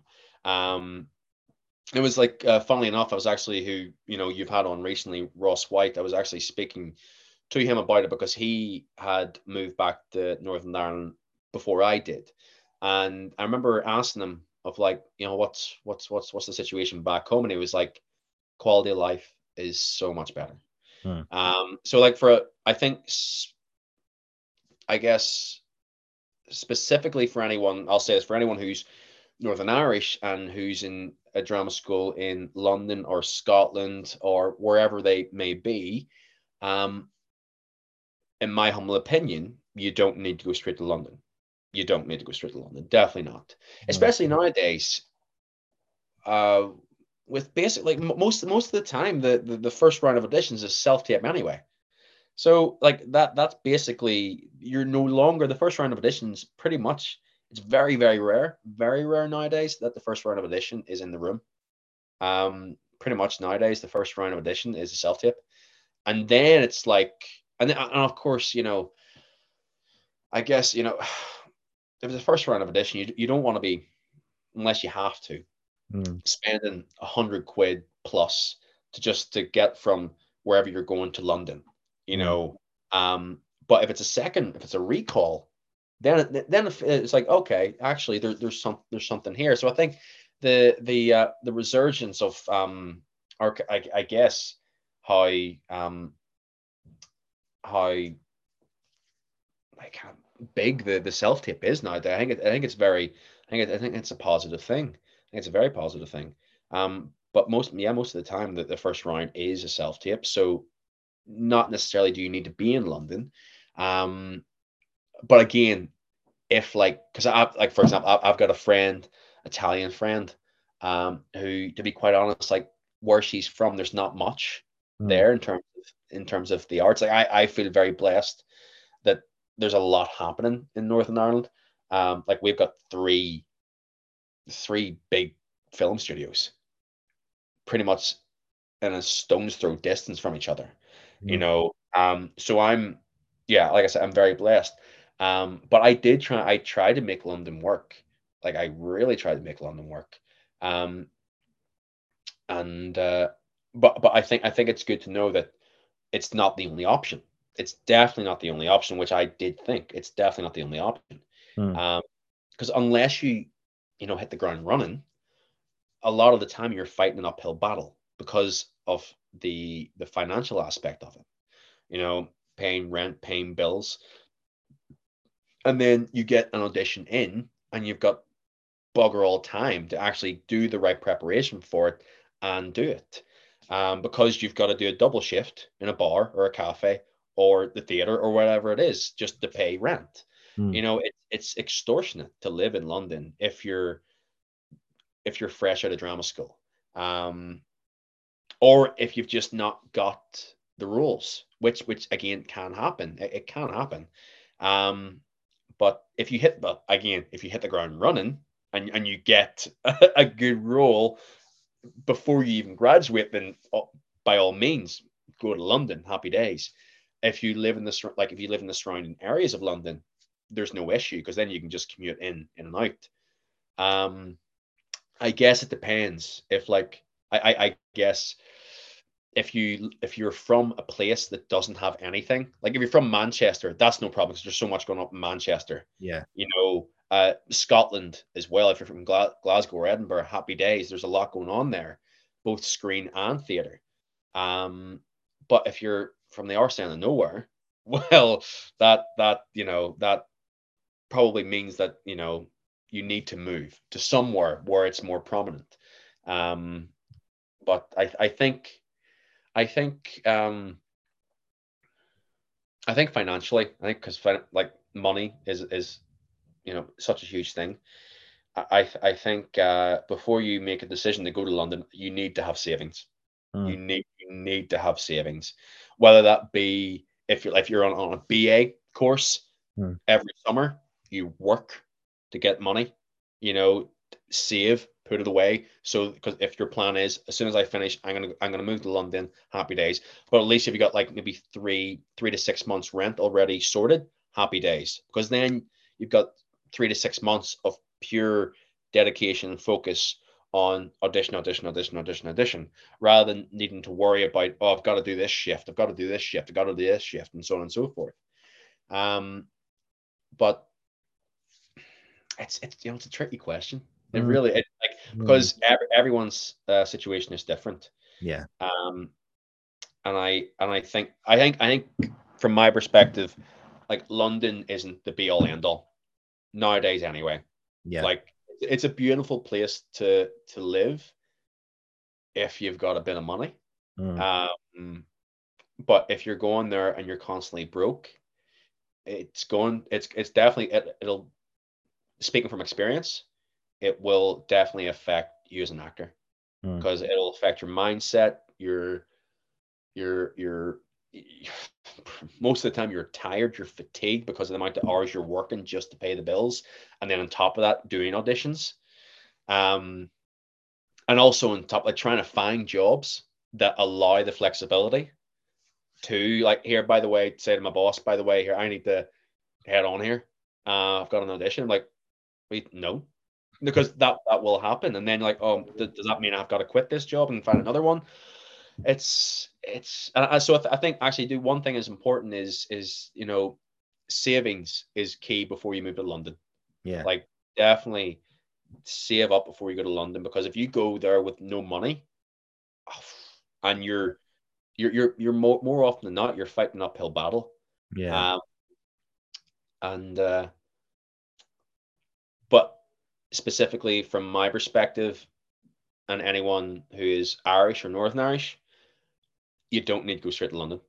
Oh, like hundred percent, you don't. You let, there's so much work uh, back here, and uh, there's such a big community as as as well. Mm. Um, but uh, but again, like I said, you know, I can't speak for everyone. Yeah, uh, and every, everyone's situation is different and and unique. Um, yeah, yeah. yeah, it's it's, yeah, it's, it's, it's, it's all, it's, all personal taste, really. Yeah, but you know, and that sort of thing. Um, yeah, but that's great. Um, so let let's talk about um, sort of speaking of Ireland. You know, you had a very, uh, I'd say, a wonderful involvement in the in the brand new musical, The White Handkerchief, that was on at on in Derry last year. Yeah. Um, for anyone who's, and I think I mentioned in the intro, like if and down in the link below there is or was a a uh, descript a link to BBC iPlayer with a documentary behind this wonderful new musical. Um, it's set around uh, during, it's basically it was premiered on the uh, 50th anniversary of the Bloody Sunday massacre, which sadly is a you know rather tragic part of history. And you know wonder when you want to get too political or, or anything about it. But you know it was a moment in time sadly it's happened. But um i thought it was a wonderful um, musical. It was a musical retelling of that day and, ev- and the build up and the event and everything that happened. And uh, honestly, didn't check out the documentary. Stephen's in it. It's just a, it's a wonderful, wonderful piece. Um, what was your experience of of that musical? Um, because it must it must have meant so much to you. Yeah, I think I've, you know, out of all the things I've done so far in my career. I think that that that for me was just something so special. It was um uh I, I think because of the circumstance of it, where we were doing it as well. Because like on like on, on the day of Bloody Sunday, the the march was going to basically finish in and around the Guildhall. Yeah. And we performed yeah. the play in the Guildhall. Um and it, it was just oh it was yeah it was so special it was uh it was um yeah on, on top of it just it being very special it was written so beautifully uh the, mm. the music posed uh was was was beautiful i i remember the uh the the first so basically I, and actually it's fun funny i was very close to not doing it wow. um yeah, and which is interesting in itself because you know, and I, and I think for and I think for um people who are, are especially coming just coming out of drama school, uh, or even to be quite honest, even you know, people who have some credits on on their CV. Yeah. I think the whole idea of being picky, um, it's there's there's pros and cons, definitely. Hmm. Um, but I, I I think you know more experience is better. Like I think that's that's very straightforward. More experience is better. Um, and it doesn't matter uh, to a certain degree what it is you're doing, what role it is, even if you're you know behind the camera, even if you're a runner, you know, just getting experience within the industry is vital and it's so important to your development. Um, and I think that's actually like a like aside from the white handkerchief, a thing that I'm a massive advocate of is um is is just just getting on a set. Mm. It, doesn't matter what it is, just literally just soaking up as much information as you possibly can that um revolves around the industry. You know, because you don't know what you're going to learn. You don't know who you're going to meet. Mm. You know, um, and and that's the beauty of what we do. Like mm. tomorrow, our lives could change like uh, this my my mom and dad always said and they, they never understood um, they were behind me 100% but they never understood like the, the whole industry. They net they could not fathom they couldn't get it. Now they do now they do now they do and i'm so thankful you know like they've been with me from the very beginning of me deciding to quit my full-time job and having money to doing this.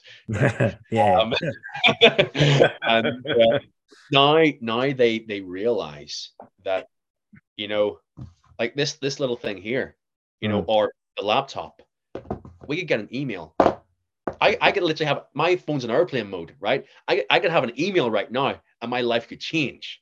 You know, that's that's the beauty of what we do. It's like it's you just don't know where this job's going to take you Mm. and where you're going to visit. Like I like I was filming last at the end of last year up in Derry for a few months, but I got to go to Copenhagen, and that just came out of nowhere. Never been to Copenhagen, but like, why the hell not? Awesome. And it's just that's that's where it's like, you know, sometimes you're very quick to say, no, no, that's beneath me. I don't want to do that. You know, Yeah. yeah. you know, why is it beneath you? You know, it's it's still a job in the industry that you love, and you just you just don't know. You just don't know who you're gonna meet or or where it's gonna take you. Like honestly, it's oh, it's such a beautiful, you know, like world to be a part of. But yeah, like I said, I was very close to not doing it um, because I got the email through from my my age. So the, the we we the production was done by the Playhouse in in Derry, and um, so they emailed my my agency. My agency emailed me and said, uh, "This is what the crack is." Um, and basically, it was it not necessarily was directly advertised as this, but it just kind of Mm. felt like Bloody Sunday the musical. And I was Mm. just like, I'm not so sure about that. I'm Yeah. like, I'm really not so sure about Yeah. that. And plus, Yeah. like, I, I didn't, I, I didn't train in musical theater, so I was like, well, this definitely is not for me. Like, I, I looked, I read it, and I was like, should I? And I was like, I'm not trained. I'm not a singer. Like I can sing. I, I can sing you Johnny Cash, no problem. Um, but like musical feel like I have I have heard the people at Guildford sing, and they can sing. Jesus Christ, they Yeah. can sing. Yeah. Um, and like so, my reference point with musical is is are those guys who are without a shadow of a doubt some of the best on the West End. You know, it's it's insane what they can do. Um, so I was like, okay, so I'll that that's not for me. And I was like, Bloody Sunday the musical, I'm not a hundred percent on that. I'm not hundred percent sure on that. Mm. And I didn't email, I didn't go back to my agent because I thought, okay, just just just think about it. Don't directly, don't go like, don't go with a direct impulse and say, nah, nah, not for me. So I put my just turned my phone off, went to the gym, and uh, two hours later came out and um and I get a call from my agent. It's like, "Here, Steve, did you get the email?" Mm. And I was like, "Yeah, I, I did. I- Mm. I'm just, I'm just not sure." And these are the reasons why. And he was like, "Okay, I see your point. I see your point." Um, but then we both agreed because I had only recently moved back from London to Northern Ireland. Mm. In terms of my network, my connections in Northern Ireland, they were nothing. They were nothing. So then we both agreed. Do you know what? I've, I'm yet to work with the Playhouse up in Derry, and my my network in Northern Ireland is very non-existent, basically. Mm. Both agreed. Um, it might not be for me, but it's a really good networking opportunity. So Mm. that's that's what I that's what I because it was basically the audition was a weekend long workshop, Mm. And I thought, you know what, even if I don't get it, it's a good opportunity to go up and meet other Northern Irish actors, meet you know the the the the, the guys and the girls at the at the Playhouse up in Derry. So I was like, okay. So I said to him, let's just let's go for it, and um, yeah, happy days. It's it's a good opportunity to get my name out there. Mm. I did it on that basis, and um, and I'll openly say this to the Playhouse. I think I actually have said this to them. Like I was very close to saying no. Um, and so the i- the idea for that audition was uh, you perform a monologue and a song of your choice. Uh, so I performed a piece from The Pillow Man by Martin McDonagh, Mm. and uh, I'm gonna put it out there, uh, manifest this. But my dream is to do anything with Mm. McDonagh Yeah. anything, whether it be stage or whether it be it doesn't matter. But I, I think his writing is he's a genius. It's, yeah. Um He's genius. and oh god. And um so I, I did that monologue and then I, I, I, I did a Johnny Cash song. And I didn't I didn't because like with me in musicals, I'm like where do you even begin? You Yeah. know, um, and uh, but it was it was funny because I went in and I I went into the audition, and it was actually a nice thing. Another thing in relation to auditions that he that he said that I did, which he loved, was I came in and I was hungry, and I attacked that audition, and I think casting directors can tell that, or directors can tell that Mm. if you're coming in um and you're just like let's let's, let's go. Let's let's do this. I am here to, to to perform. I am here to do this. Let's go. Um and it was it was just a nice thing. I always remind myself like any audition i go into just go in hungry. Just go in. It's like i'm here. Let's work. Let's work. Um so i i did the you know i did the audition and everything and i went sweet and um that was in the afternoon. Then the evening, so this was the Friday afternoon. Then the Friday evening was going through all the songs, um, and and I was sitting there, and there was about twenty of us there, and I was sitting there, and I started listening to the songs, and I was like, okay, this isn't, this is actually, it's pretty good. Hmm.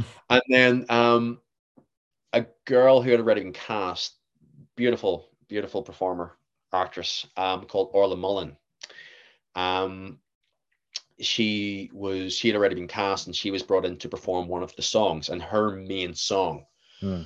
heartbreakingly beautiful um and you know we're just sitting there we're just waiting for the start you know the pianist starts and uh she starts singing. And i'm literally just in awe Mm. of of her. And i'm i start to cry just listening to her singing this song. And i'm like well i'm glad i said yes to this. Because i knew straight away this is something special. This is something special. Um and then and then on top of that so audition weekend long audition workshop and on the sunday we were which uh basically the director is uh, brilliant, brilliant director uh, called Kieran Griffiths. He basically said to us, "So on Sunday, you're going to we're, we're, we're going to perform scenes from the play to the families of the Bloody Sunday victims." right. And I'm like, and just silence, silence in the room. Like, what? We haven't. It's like at this point we hadn't even read the play. You know, we just songs. And I was like, fucking baptism of fire, Jesus. Jesus. Um, so we we we so the Saturday was all about uh just we we did a read through of the text and then just started to rehearse various scenes that we were going to perform on the Sunday. Hmm. And you know, on the Friday night, he gave me the character that I was ev- eventually ended up playing in the production. And he's like, Stephen, I want you to take this character for the weekend. And I was like, okay, happy days. And um, and the character that I played was probably the on Bloody Sunday. There were a lot of a lot of um, you know, it was it was a horrible day. But what else? What I will say is um, Yeah.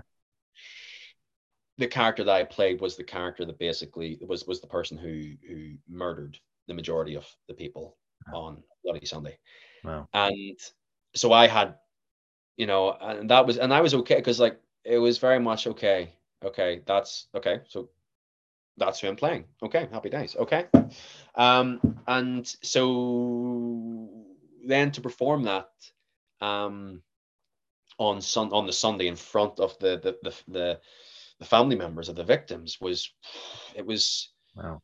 it was just it was it was a special special experience um and it was something i will never ever forget um but it was just the whole the whole weekend long workshop and audition was just it was something i'd never been a part of something like that i'd never been a part of it was it was just Mm. it was it was just something that i i want to I was going back to what I said about when auditioning for drama school, and you go in and you just whenever I auditioned with Jack, it's like everything she said, it just made sense to me. And I was like, okay, 100 and that's the way the director Kieran was with me. Anything he said, it just made sense. Okay, I want to work with this guy. Mm. So by the end of the weekend, we, we just we just performed to the families, and then everyone was leaving, and I, I purposely stuck back, like stood, like stuck around because I wanted to talk to Kieran and mm. try and pick his brain a little bit to kind of get a vibe from him if there was a good vibe from him because I still had I hadn't been cast yet. Right. And um but I, I was like I but in my mind I want to play this role. Mm. I, I want to play this character. Mm. I think I could do it justice for the truth of the production of the story. Mm. And and I was like, I went, you know, shook his hand. I was like, here, just thanks for having me this weekend. It's been an unforgettable experience and everything, and so on and so forth. And then he basically said, Stephen, I, and he looked because the the writer, um, and uh, the composer Brian, uh, but the, the writer Liam Campbell, he he sadly passed actually. Yeah, yeah. Christmas just before we actually went in rehearsals. Um, be- beautiful man, brilliant man, such a lovely, lovely man. Um, but it was it was it was him, Brian, the composer, and Kieran. Three of them were standing there, and I was just kind of standing like a fucking spur one, just waiting for like a lull. and then I found it. I was like, Kieran, just want to say thank you for for having me this weekend. And I said to Brian and Liam was like, amazing. Like it's just so so good. And then Kieran looked at Liam and Brian, and then he turned back to me and he's like, Stephen, I really shouldn't be doing this, but I want you to play that character. And I was like, what? Say, say again. What? Say, say again. like, I want you to play that character. Hey. And I was like, wait, so you're casting me right? And I was like, yep, okay, happy days. Happy so it was, but eh, I go going back to like, I was the, and also also leading the week leading up to the audition weekend that weekend, actually, I, I had a moment when I was like, this isn't for me. So two times wow. where I was very close to saying no to this. And then I go in, I have the most amazing weekend ever. Um, like it was so special, so, so special. Um, and uh and yeah, but and I think back, and that's an interesting thing. I always think back, like I was, I, I almost said no. I almost said no, mm-hmm. and then but I was like, do you know what? Screw it. Let's just do it. See what happens. And I think that's a, the mentality I try and mm. um, try and keep uh, because you just don't know what's around the corner. You just don't know what is going to come from a, a certain audition or a certain meeting or you know going to an event. You, you just you just never know. Um, so it is very much you know in this in this industry you know about putting yourself out there. 100% it is. Um, but yeah, it's it's but then yeah, so then we we did that. So I I was casting that and that was awesome. And then and that was in October, I think it was. And then we went into rehearsals the first week of January. Yeah. And that was just uh okay, it was just like the, the material itself was just it was just uh, it was just special. It was just it was one of the most special like productions I've been a part of. I, I think because of the circumstance, because it was coming up to the 50th anniversary, because we were doing it in Derry, because of the people we were doing it with, mm. um, and yeah, the, like the material was just okay. It was it was like my my friends who aren't in the arts, who don't go to theater, um, and you know they came to see it on the penultimate night, and they were blown away by it. Yeah. They were like, when can we see this again? Like we want to see it again. Like it was only on for a week, you know, just a week run and uh, but thankfully though there is um, there is positive positive positive talks about an irish tour of the mm. white handkerchief uh, next year um, so wow. fingers crossed for that because that would just be and fingers crossed to get cast again that, that, would be, that would be a bitch. it's like we're to be on tour but you aren't involved. Uh, so, I'm sure that's not going to happen. no, I, I, hope not. I hope not. But um, but uh, but yeah, it was like the the the the um the audience feedback was was phenomenal. It was absolutely yeah. phenomenal. Like every night there wasn't a dry eye in in the audience. It was and, and the way we like you, you've seen the documentary, so you've seen the way we staged it. Yeah. Yeah. Like we were like like this far from the, the audience. Like we could literally reach out and touch them. Um, and that that in itself was especially for playing a, a paratrooper and especially the, the the paratrooper who I was playing to be that close to the audience um, because the, it was so the experience and all was so visceral. It was like like I like I, rem- I remember like there was this there was this scene where um I um I basically I'm I'm taking the mick out of mm. out of a priest and the priest as well, Father Daly on that day, Jesus Christ. And I remember during the rehearsal process, um, there was a it didn't say specifically in the script that I needed to do anything. It was just kind of like I'm pretty sure, or maybe no, no. I think it did say I whistle. So it was in this scene. It was it was the it was it was very tense. It was just me and him plus one of the other soldiers, and he was just kind of like sitting down there on the stage. But um, but I remember in the rehearsal process, um, because I, and I had thought about it mm. leading into leading into up to this day because I knew we were going to be rehearsing this scene on this day, and and I, so I thought about okay, what can I whistle?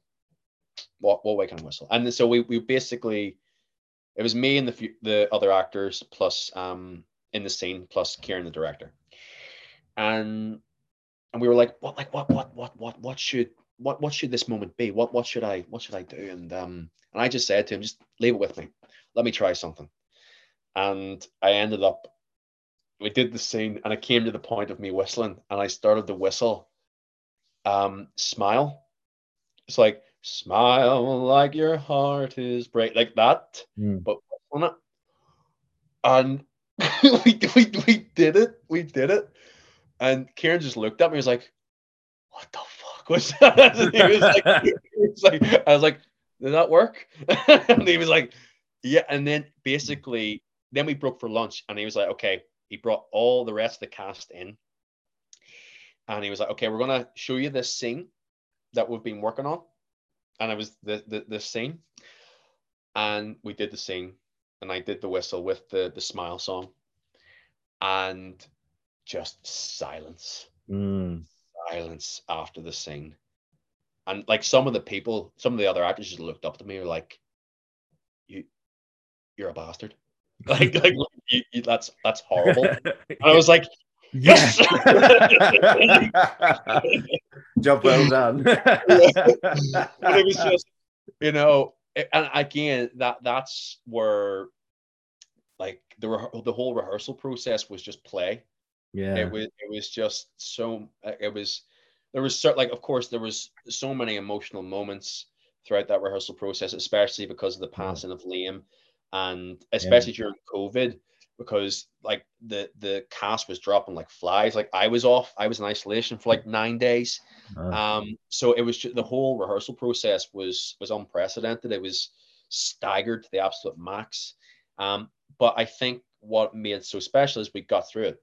Mm. We, we got through it together as as as a group, as a family, and you know, um, and basically, so the audition I had last week was for the second installment. So we're doing like a peacekeeping trilogy. So the White Handkerchief was the first one.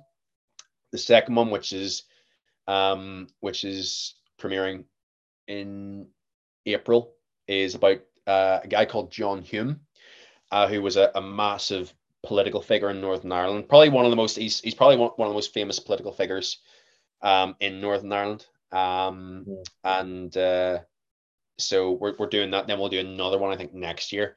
Um, so it's to have an opportunity to work with that kind of group of actors again is just uh, I'll, I'll jump at the opportunity because of the mm. experience I had uh, doing the White Handkerchief. Um, but it was okay. It was just it's it's it, you know it Oliver honest it's it's hard to put into words how special it was. Um, yeah, it looks, it looks I, special.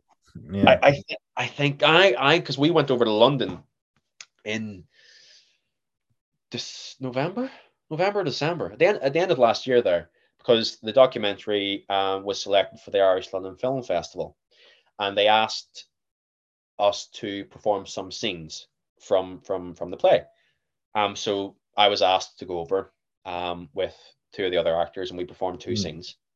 And it had been a while since I'd watched the documentary, and Mm. me, me, and the two other actors and the the musical director, we were waiting to go on. So we were we were way at the back of the cinema, and we were just watching it. And I was literally crying watching this documentary again because it was just all like all the feelings were coming back up of like the whole experience we we had. But um, it's it's you know it's it's it's a special piece. It's a special piece, and like the amount of times when people um I, I see people who had seen the play um and uh and so when, when when's it when's it coming again? When, when, when can we see it again?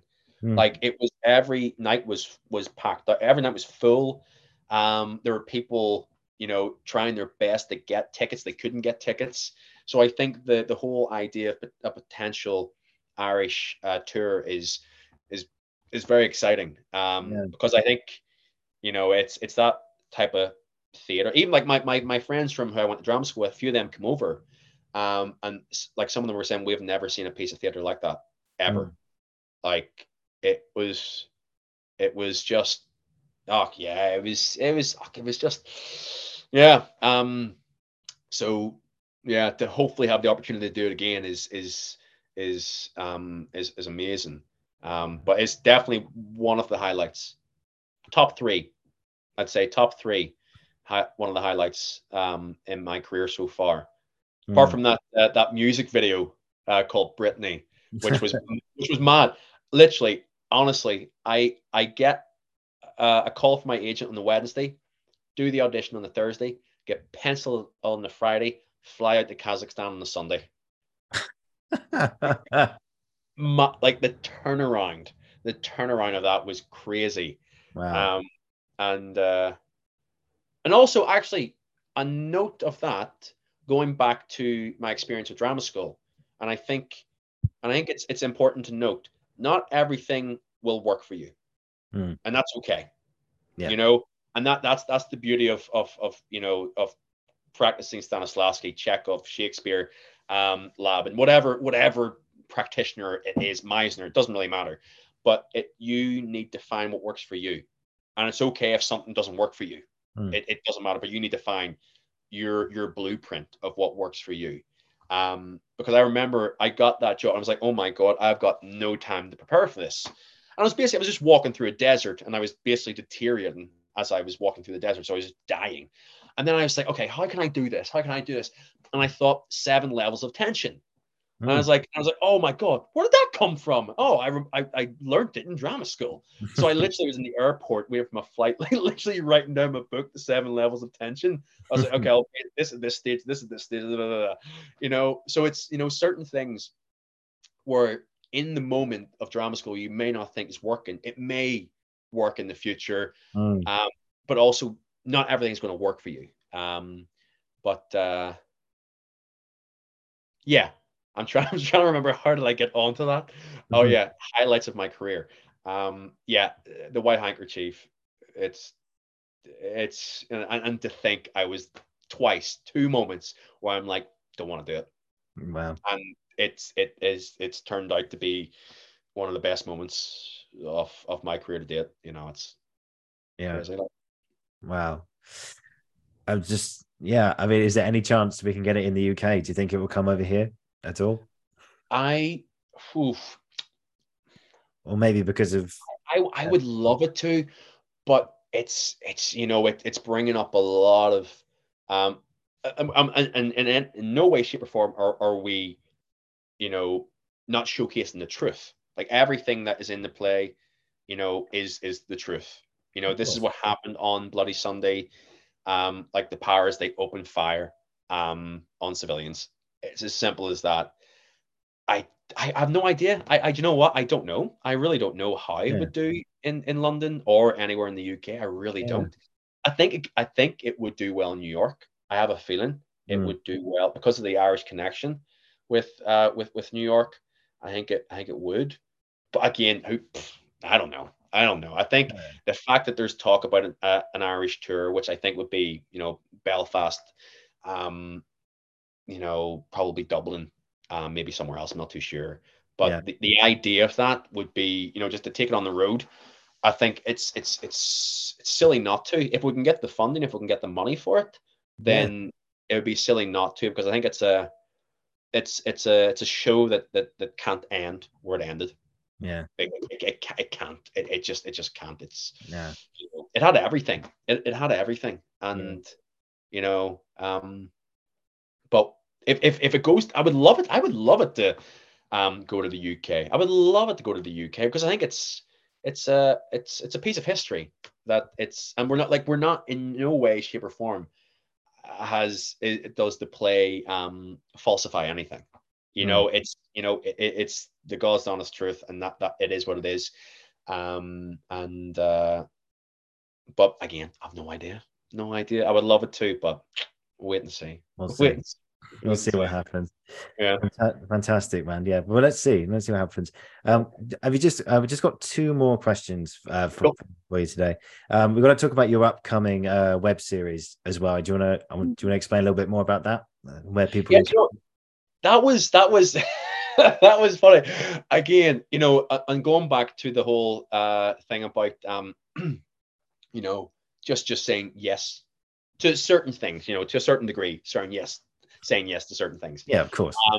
because I had uh, so the director who had reached out to me about this was who edited the uh, the documentary for the White Handkerchief, and the only reason he caught wind of me was because of because in the you've seen a documentary and I'm I, I'm only in it maybe like twice in the documentary and there's me the first one is me rehearsing the scene and I'm I'm you know I'm you know I'm being very not aggressive, but you know I'm I'm taking no shit. You know, like I'll I'll, I'll just say it like that. But it's basically um the guy Shan who who was the direct one of the directors, two directors in the web series, but he was one of the directors. And he, so whenever he was editing the White Handkerchief documentary, he seen that clip, and he was like, "Who's that guy?" And that's literally how I got the job. Well, that's how it started. That's how the process started for the web Oh, series wow. because he he basically reached out to me and was like, here. And I knew of him already. Um, and uh, and he's actually he's he's just recently cast me in his new short film as well. Mm. Um, that I'll be doing that in March. But he so this is the thing is like you never know who's watching or what's happening. Like I was in rehearsals. I didn't even think further than this is the rehearsal. We're just trying to find things out with this scene, with this character. But lo and behold, was a certain person watching this scene and like cast me essentially from me rehearsing this scene. It was mad. Um, but he basically he reached out to me um, and said, "Look here, I've got this uh, two season web series I'm filming. It's about uh, it's called Cyber Police. It's basically about cybersecurity, cyber fraud, and you'll be playing. There's three leads, so you'll be playing one one of the leads, and you're this detective.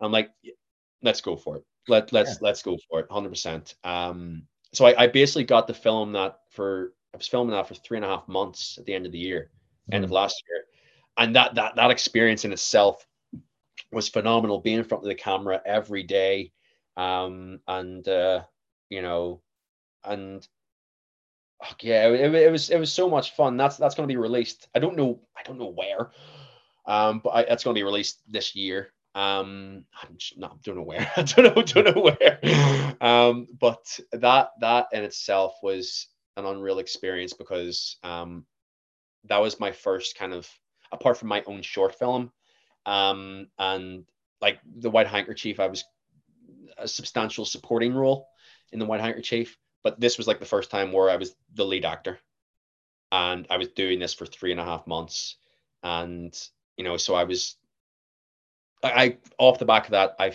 I I know I'm a better actor off the back of that of just that whole experience, um, of the of this web series that may see the light of day, it may not, I don't know, like they're little bite-size uh, episodes, no no longer than ten minutes, Mm. and there's like seven episodes per season. Um, but it was basically a um, cybersecurity company commissioned um, this production company to create this this series, and they're like, make it it's like make it like line of duty or similar to line of duty. I was like yeah. okay okay.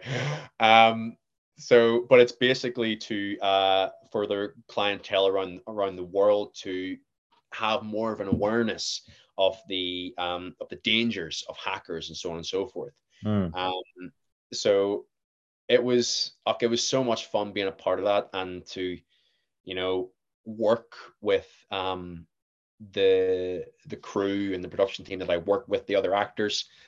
Um, you know, who's who of of actors in Derry. Basically, we're coming in as day players, so just to work with so many different people, make new connections, unreal. Um, and it's actually it's an interesting thing as well off the back of that. Um, so a, a filmmaker, an American filmmaker, is a massive advocate for um, like making your own stuff guy called Jim Cummings, and I like I respect him a lot. Um, and he he talks about um, you know, in this industry, we know there's a lot of nepotism in this industry, and not just only this industry. There's a lot of nepotism globally Everywhere. in various industries. Mm-hmm. But he, one thing that he said that it's always kind of stuck in my mind is like create your own nepotism.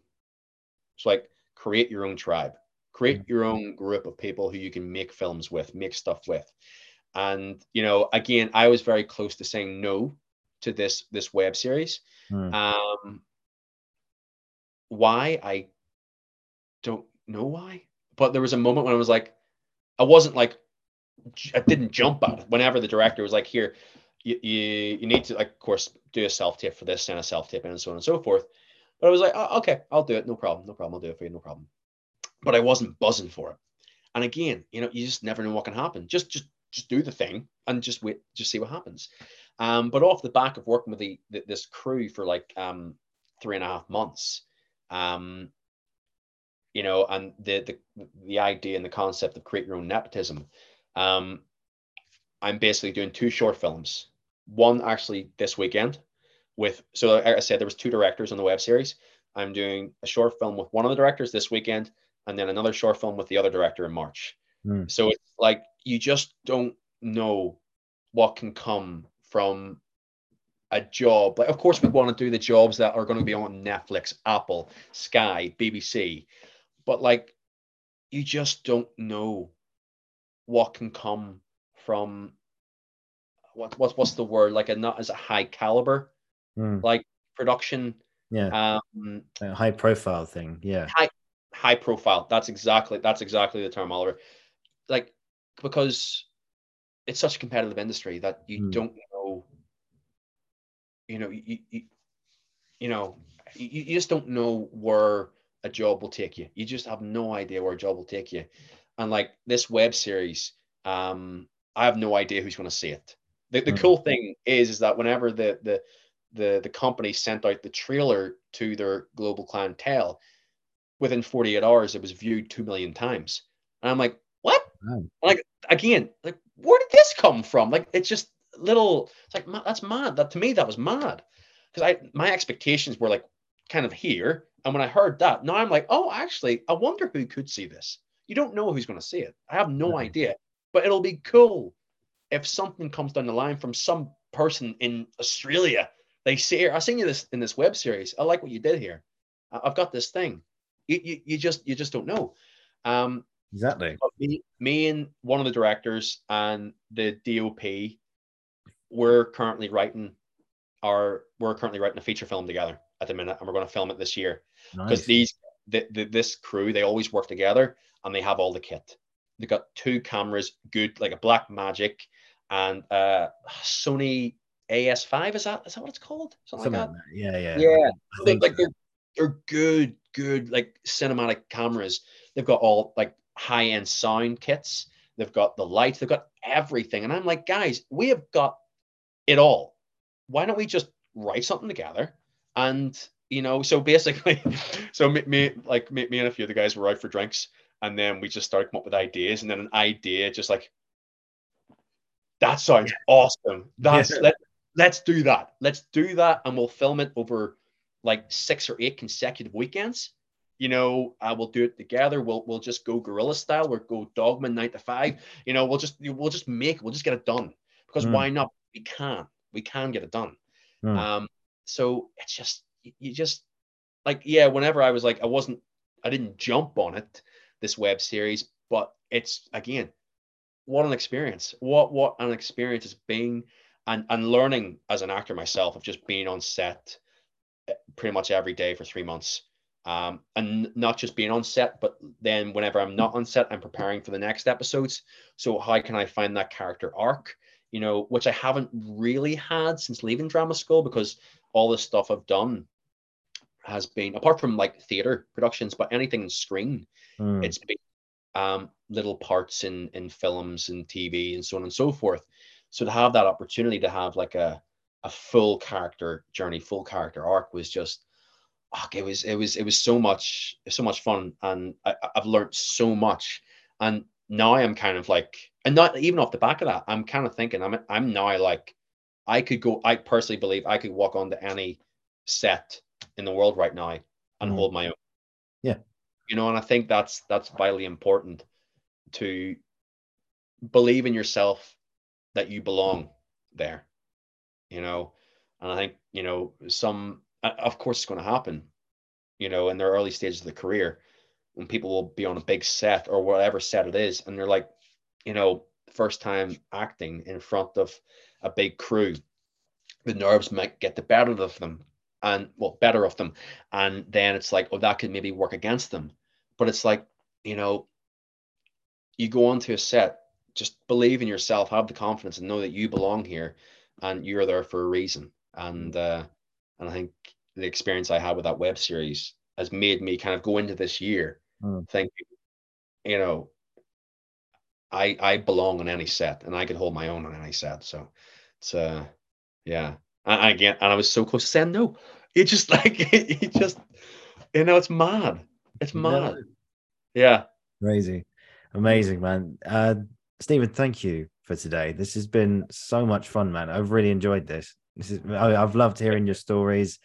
I've loved hearing that you, have got some really, really good insights into not only just drama school but life before and life after it. And uh, I think anyone who's listening to this or watching this, you know, can really, you know, you, you take a lot away from yourself, and you know, it shows how you're just you're not only your your wisdom but also your experience and your expertise in this field and it's just going to get even better for you so i i just know it man and it's been great listening listening to you and just talking to you today. It's been great. And just the final question for today. Um, you probably you have answered this already, I think, but unless there's another answer mm. to this question. Um, I usually finish on a question, which is uh, what's been an experience or experiences that you've had in your career which you'll never ever forget? But I think you might have already answered that question already. I'll I'll give another one. Of course, the white handkerchief, hundred percent. Um, but I think the so okay, so the School for Good and Evil uh, for Netflix.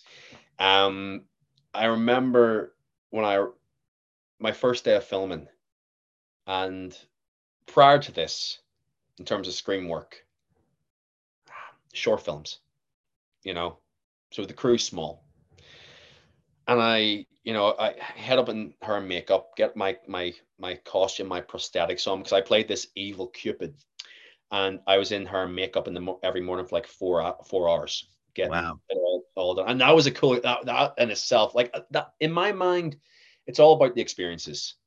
You know, like it's cool if the film or whatever does really well, but the experience you have when making it is just you you you cannot get eh, you can't you cannot get another experience like it when when you're with a group of people making something, creating something together, and you're all in it together, and you all have the same goal. Like, okay, it's the end product for the audience, you know, and it's just there's something just beautiful about that. Um, and even that experience when I was sitting in that chair for half naked for four hours, getting, getting prosthetics put on me, getting painted, getting my wings put on me, it mm. was so cool. It was so cool.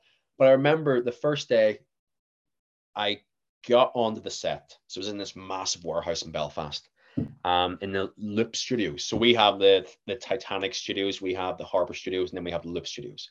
Um, so we were filming this day in the Loop Studios, and uh, I arrive in on set. Then we go to the warehouse, and they've built this massive, massive stage, which was basically to uh, resemble the a, a massive castle and I we were basically I was chasing after this girl on the ledge of this castle, and I remember, you know, and there were steps up to the stage, up to the ledge, and I I get up there, and uh, I'm standing there, and then just out of nowhere, this massive camera just swings in on a crane, just swings into me, and they're they're getting that set up. I'm like, okay, okay, okay, okay, okay. And then I start just having a wee chat with the the, the lead girl, who's brilliant. She was oh phenomenal in it, and uh, a phenomenal actress and and and person.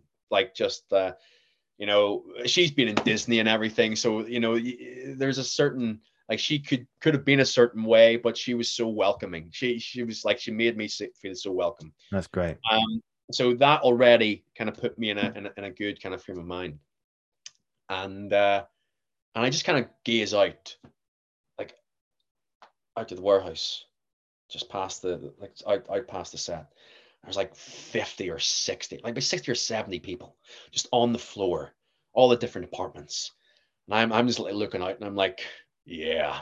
I'm like, let's do this. I just I just went from like a short, maybe short films where it's like maybe like 10 people, not even you hmm. know, to then like this massive set, this massive camera on a crane, and then like literally just, you know, 60 or 70 people on the floor. And then the director, because he couldn't get up on the stage with a microphone, all right, Stephen, we're gonna go for this now. like, yeah, what is this going on? I just, I just felt in that moment before he shouted cut, before he shouted action, I was just like, and like I said before, I was like, I belong here. Mm. This is me. I have worked my ass off and I belong here. And it's like, that was my first big feature film. Um, and I was like, I was like, this is awesome. it's like, this is awesome. I think that was a highlight because people ask me who, some people in the arts, but more more so people outside of the arts, mm. they say, were, were you not nervous? Like with all those people and like the, the stakes and everything. I was like, no, no, no, no, no. I just, you know, it's just, I've, I've worked, I've worked, I've worked. That's the whole point. You, you work your arse off to get to those moments where you're, you're on those big sets and mm-hmm. working with great directors, with great people, um, with great cinematographers, with great sound people, with great light, like with everyone, you're, you're, you're, you strive to work with the best of the best. And whenever I was standing on that, that massive stage, and I was literally a few seconds from the director Paul Feig shouting action. I was just like, this is why I do what I do. You know, these moments, these the like that moment will always live in my mind, and it's uh, always a, a positive thing to think about. Mm. Um, been so many good moments uh, so far in my career, but I think uh, just that moment before I did the first take was just like, like let's do this. let's do this. This, this is what I've been working for. And so when you get to that moment, you realize, okay, this is yeah, there are some benefits of hard work. and as well as that, once you go in, because you're you're a little a small cog in a massive machine. Yeah. Especially I was in that type of film. Yeah. Um, I I felt valued uh, whenever I arrived on set. It, it wasn't the case of like, you know, because in that on that film there was Laurence Fishburne, Charlize Theron, uh, Kerry Washington, uh, Michelle Yeoh, but they didn't. When I arrived on that set, I felt like a valued member of the team, mm. and that was that was amazing. Um, but I did my scene, um, you know, my my few days of shooting, and when I finished it, I came off just, and it was because the, the warehouse was dark, and I came out and it was a little bit bright, it was like kind of like I don't know. It was it was quite. I was just a moment of like walking into the light, like this is this is my career is going for it. It's like it felt like f- finally my career started to because it was I, I just I literally I moved back to Northern Ireland in January or no December, and I got I got confirmed for this job in March, and I just kind of felt me moving back home. It's like little thing, little decisions little choices you make. Mm. And I go back to the white handkerchief saying, I said possibly no twice. I was like, no, let's do it. The web series, eh, I did it. and then things come from it and experiences happen. And I think with that, and that the the the, the choice of like, you know what, screw it. I'm I'm gonna go back to the very beginning. I'm gonna start from the beginning. I'm gonna go back home to Northern Ireland and and and start from there and build up my network, build up my connections, build up my tribe, um, create my own nepotism. And uh, I was just whenever I kind of finished my final day of filming, I walked out of that stage, walked out of the warehouse into the bright light. And I was just like, worth it. Hmm. It was just, it was just a nice moment of like, I'm doing the right thing. Hmm. You know? Absolutely. Yeah. You've done absolutely the right thing, man. It's only it's only it's only going to keep getting better for you. I can just tell. It's great. And just just to finish on, um, so you yeah, thank you for that, and thank you for today. I've really really loved it, man. Thank you so much for your time. And uh, for anyone who's also interested, yeah, the documentary link is below, and also I'll put a link to your short film as well, Chasing, uh, down down below as well. And, Yeah. And uh, you know, it's an award-winning short film about the dangers of gambling, written and directed by uh, by Stephen. And also, you wanted to give a quick shout out to your cinematographer as well.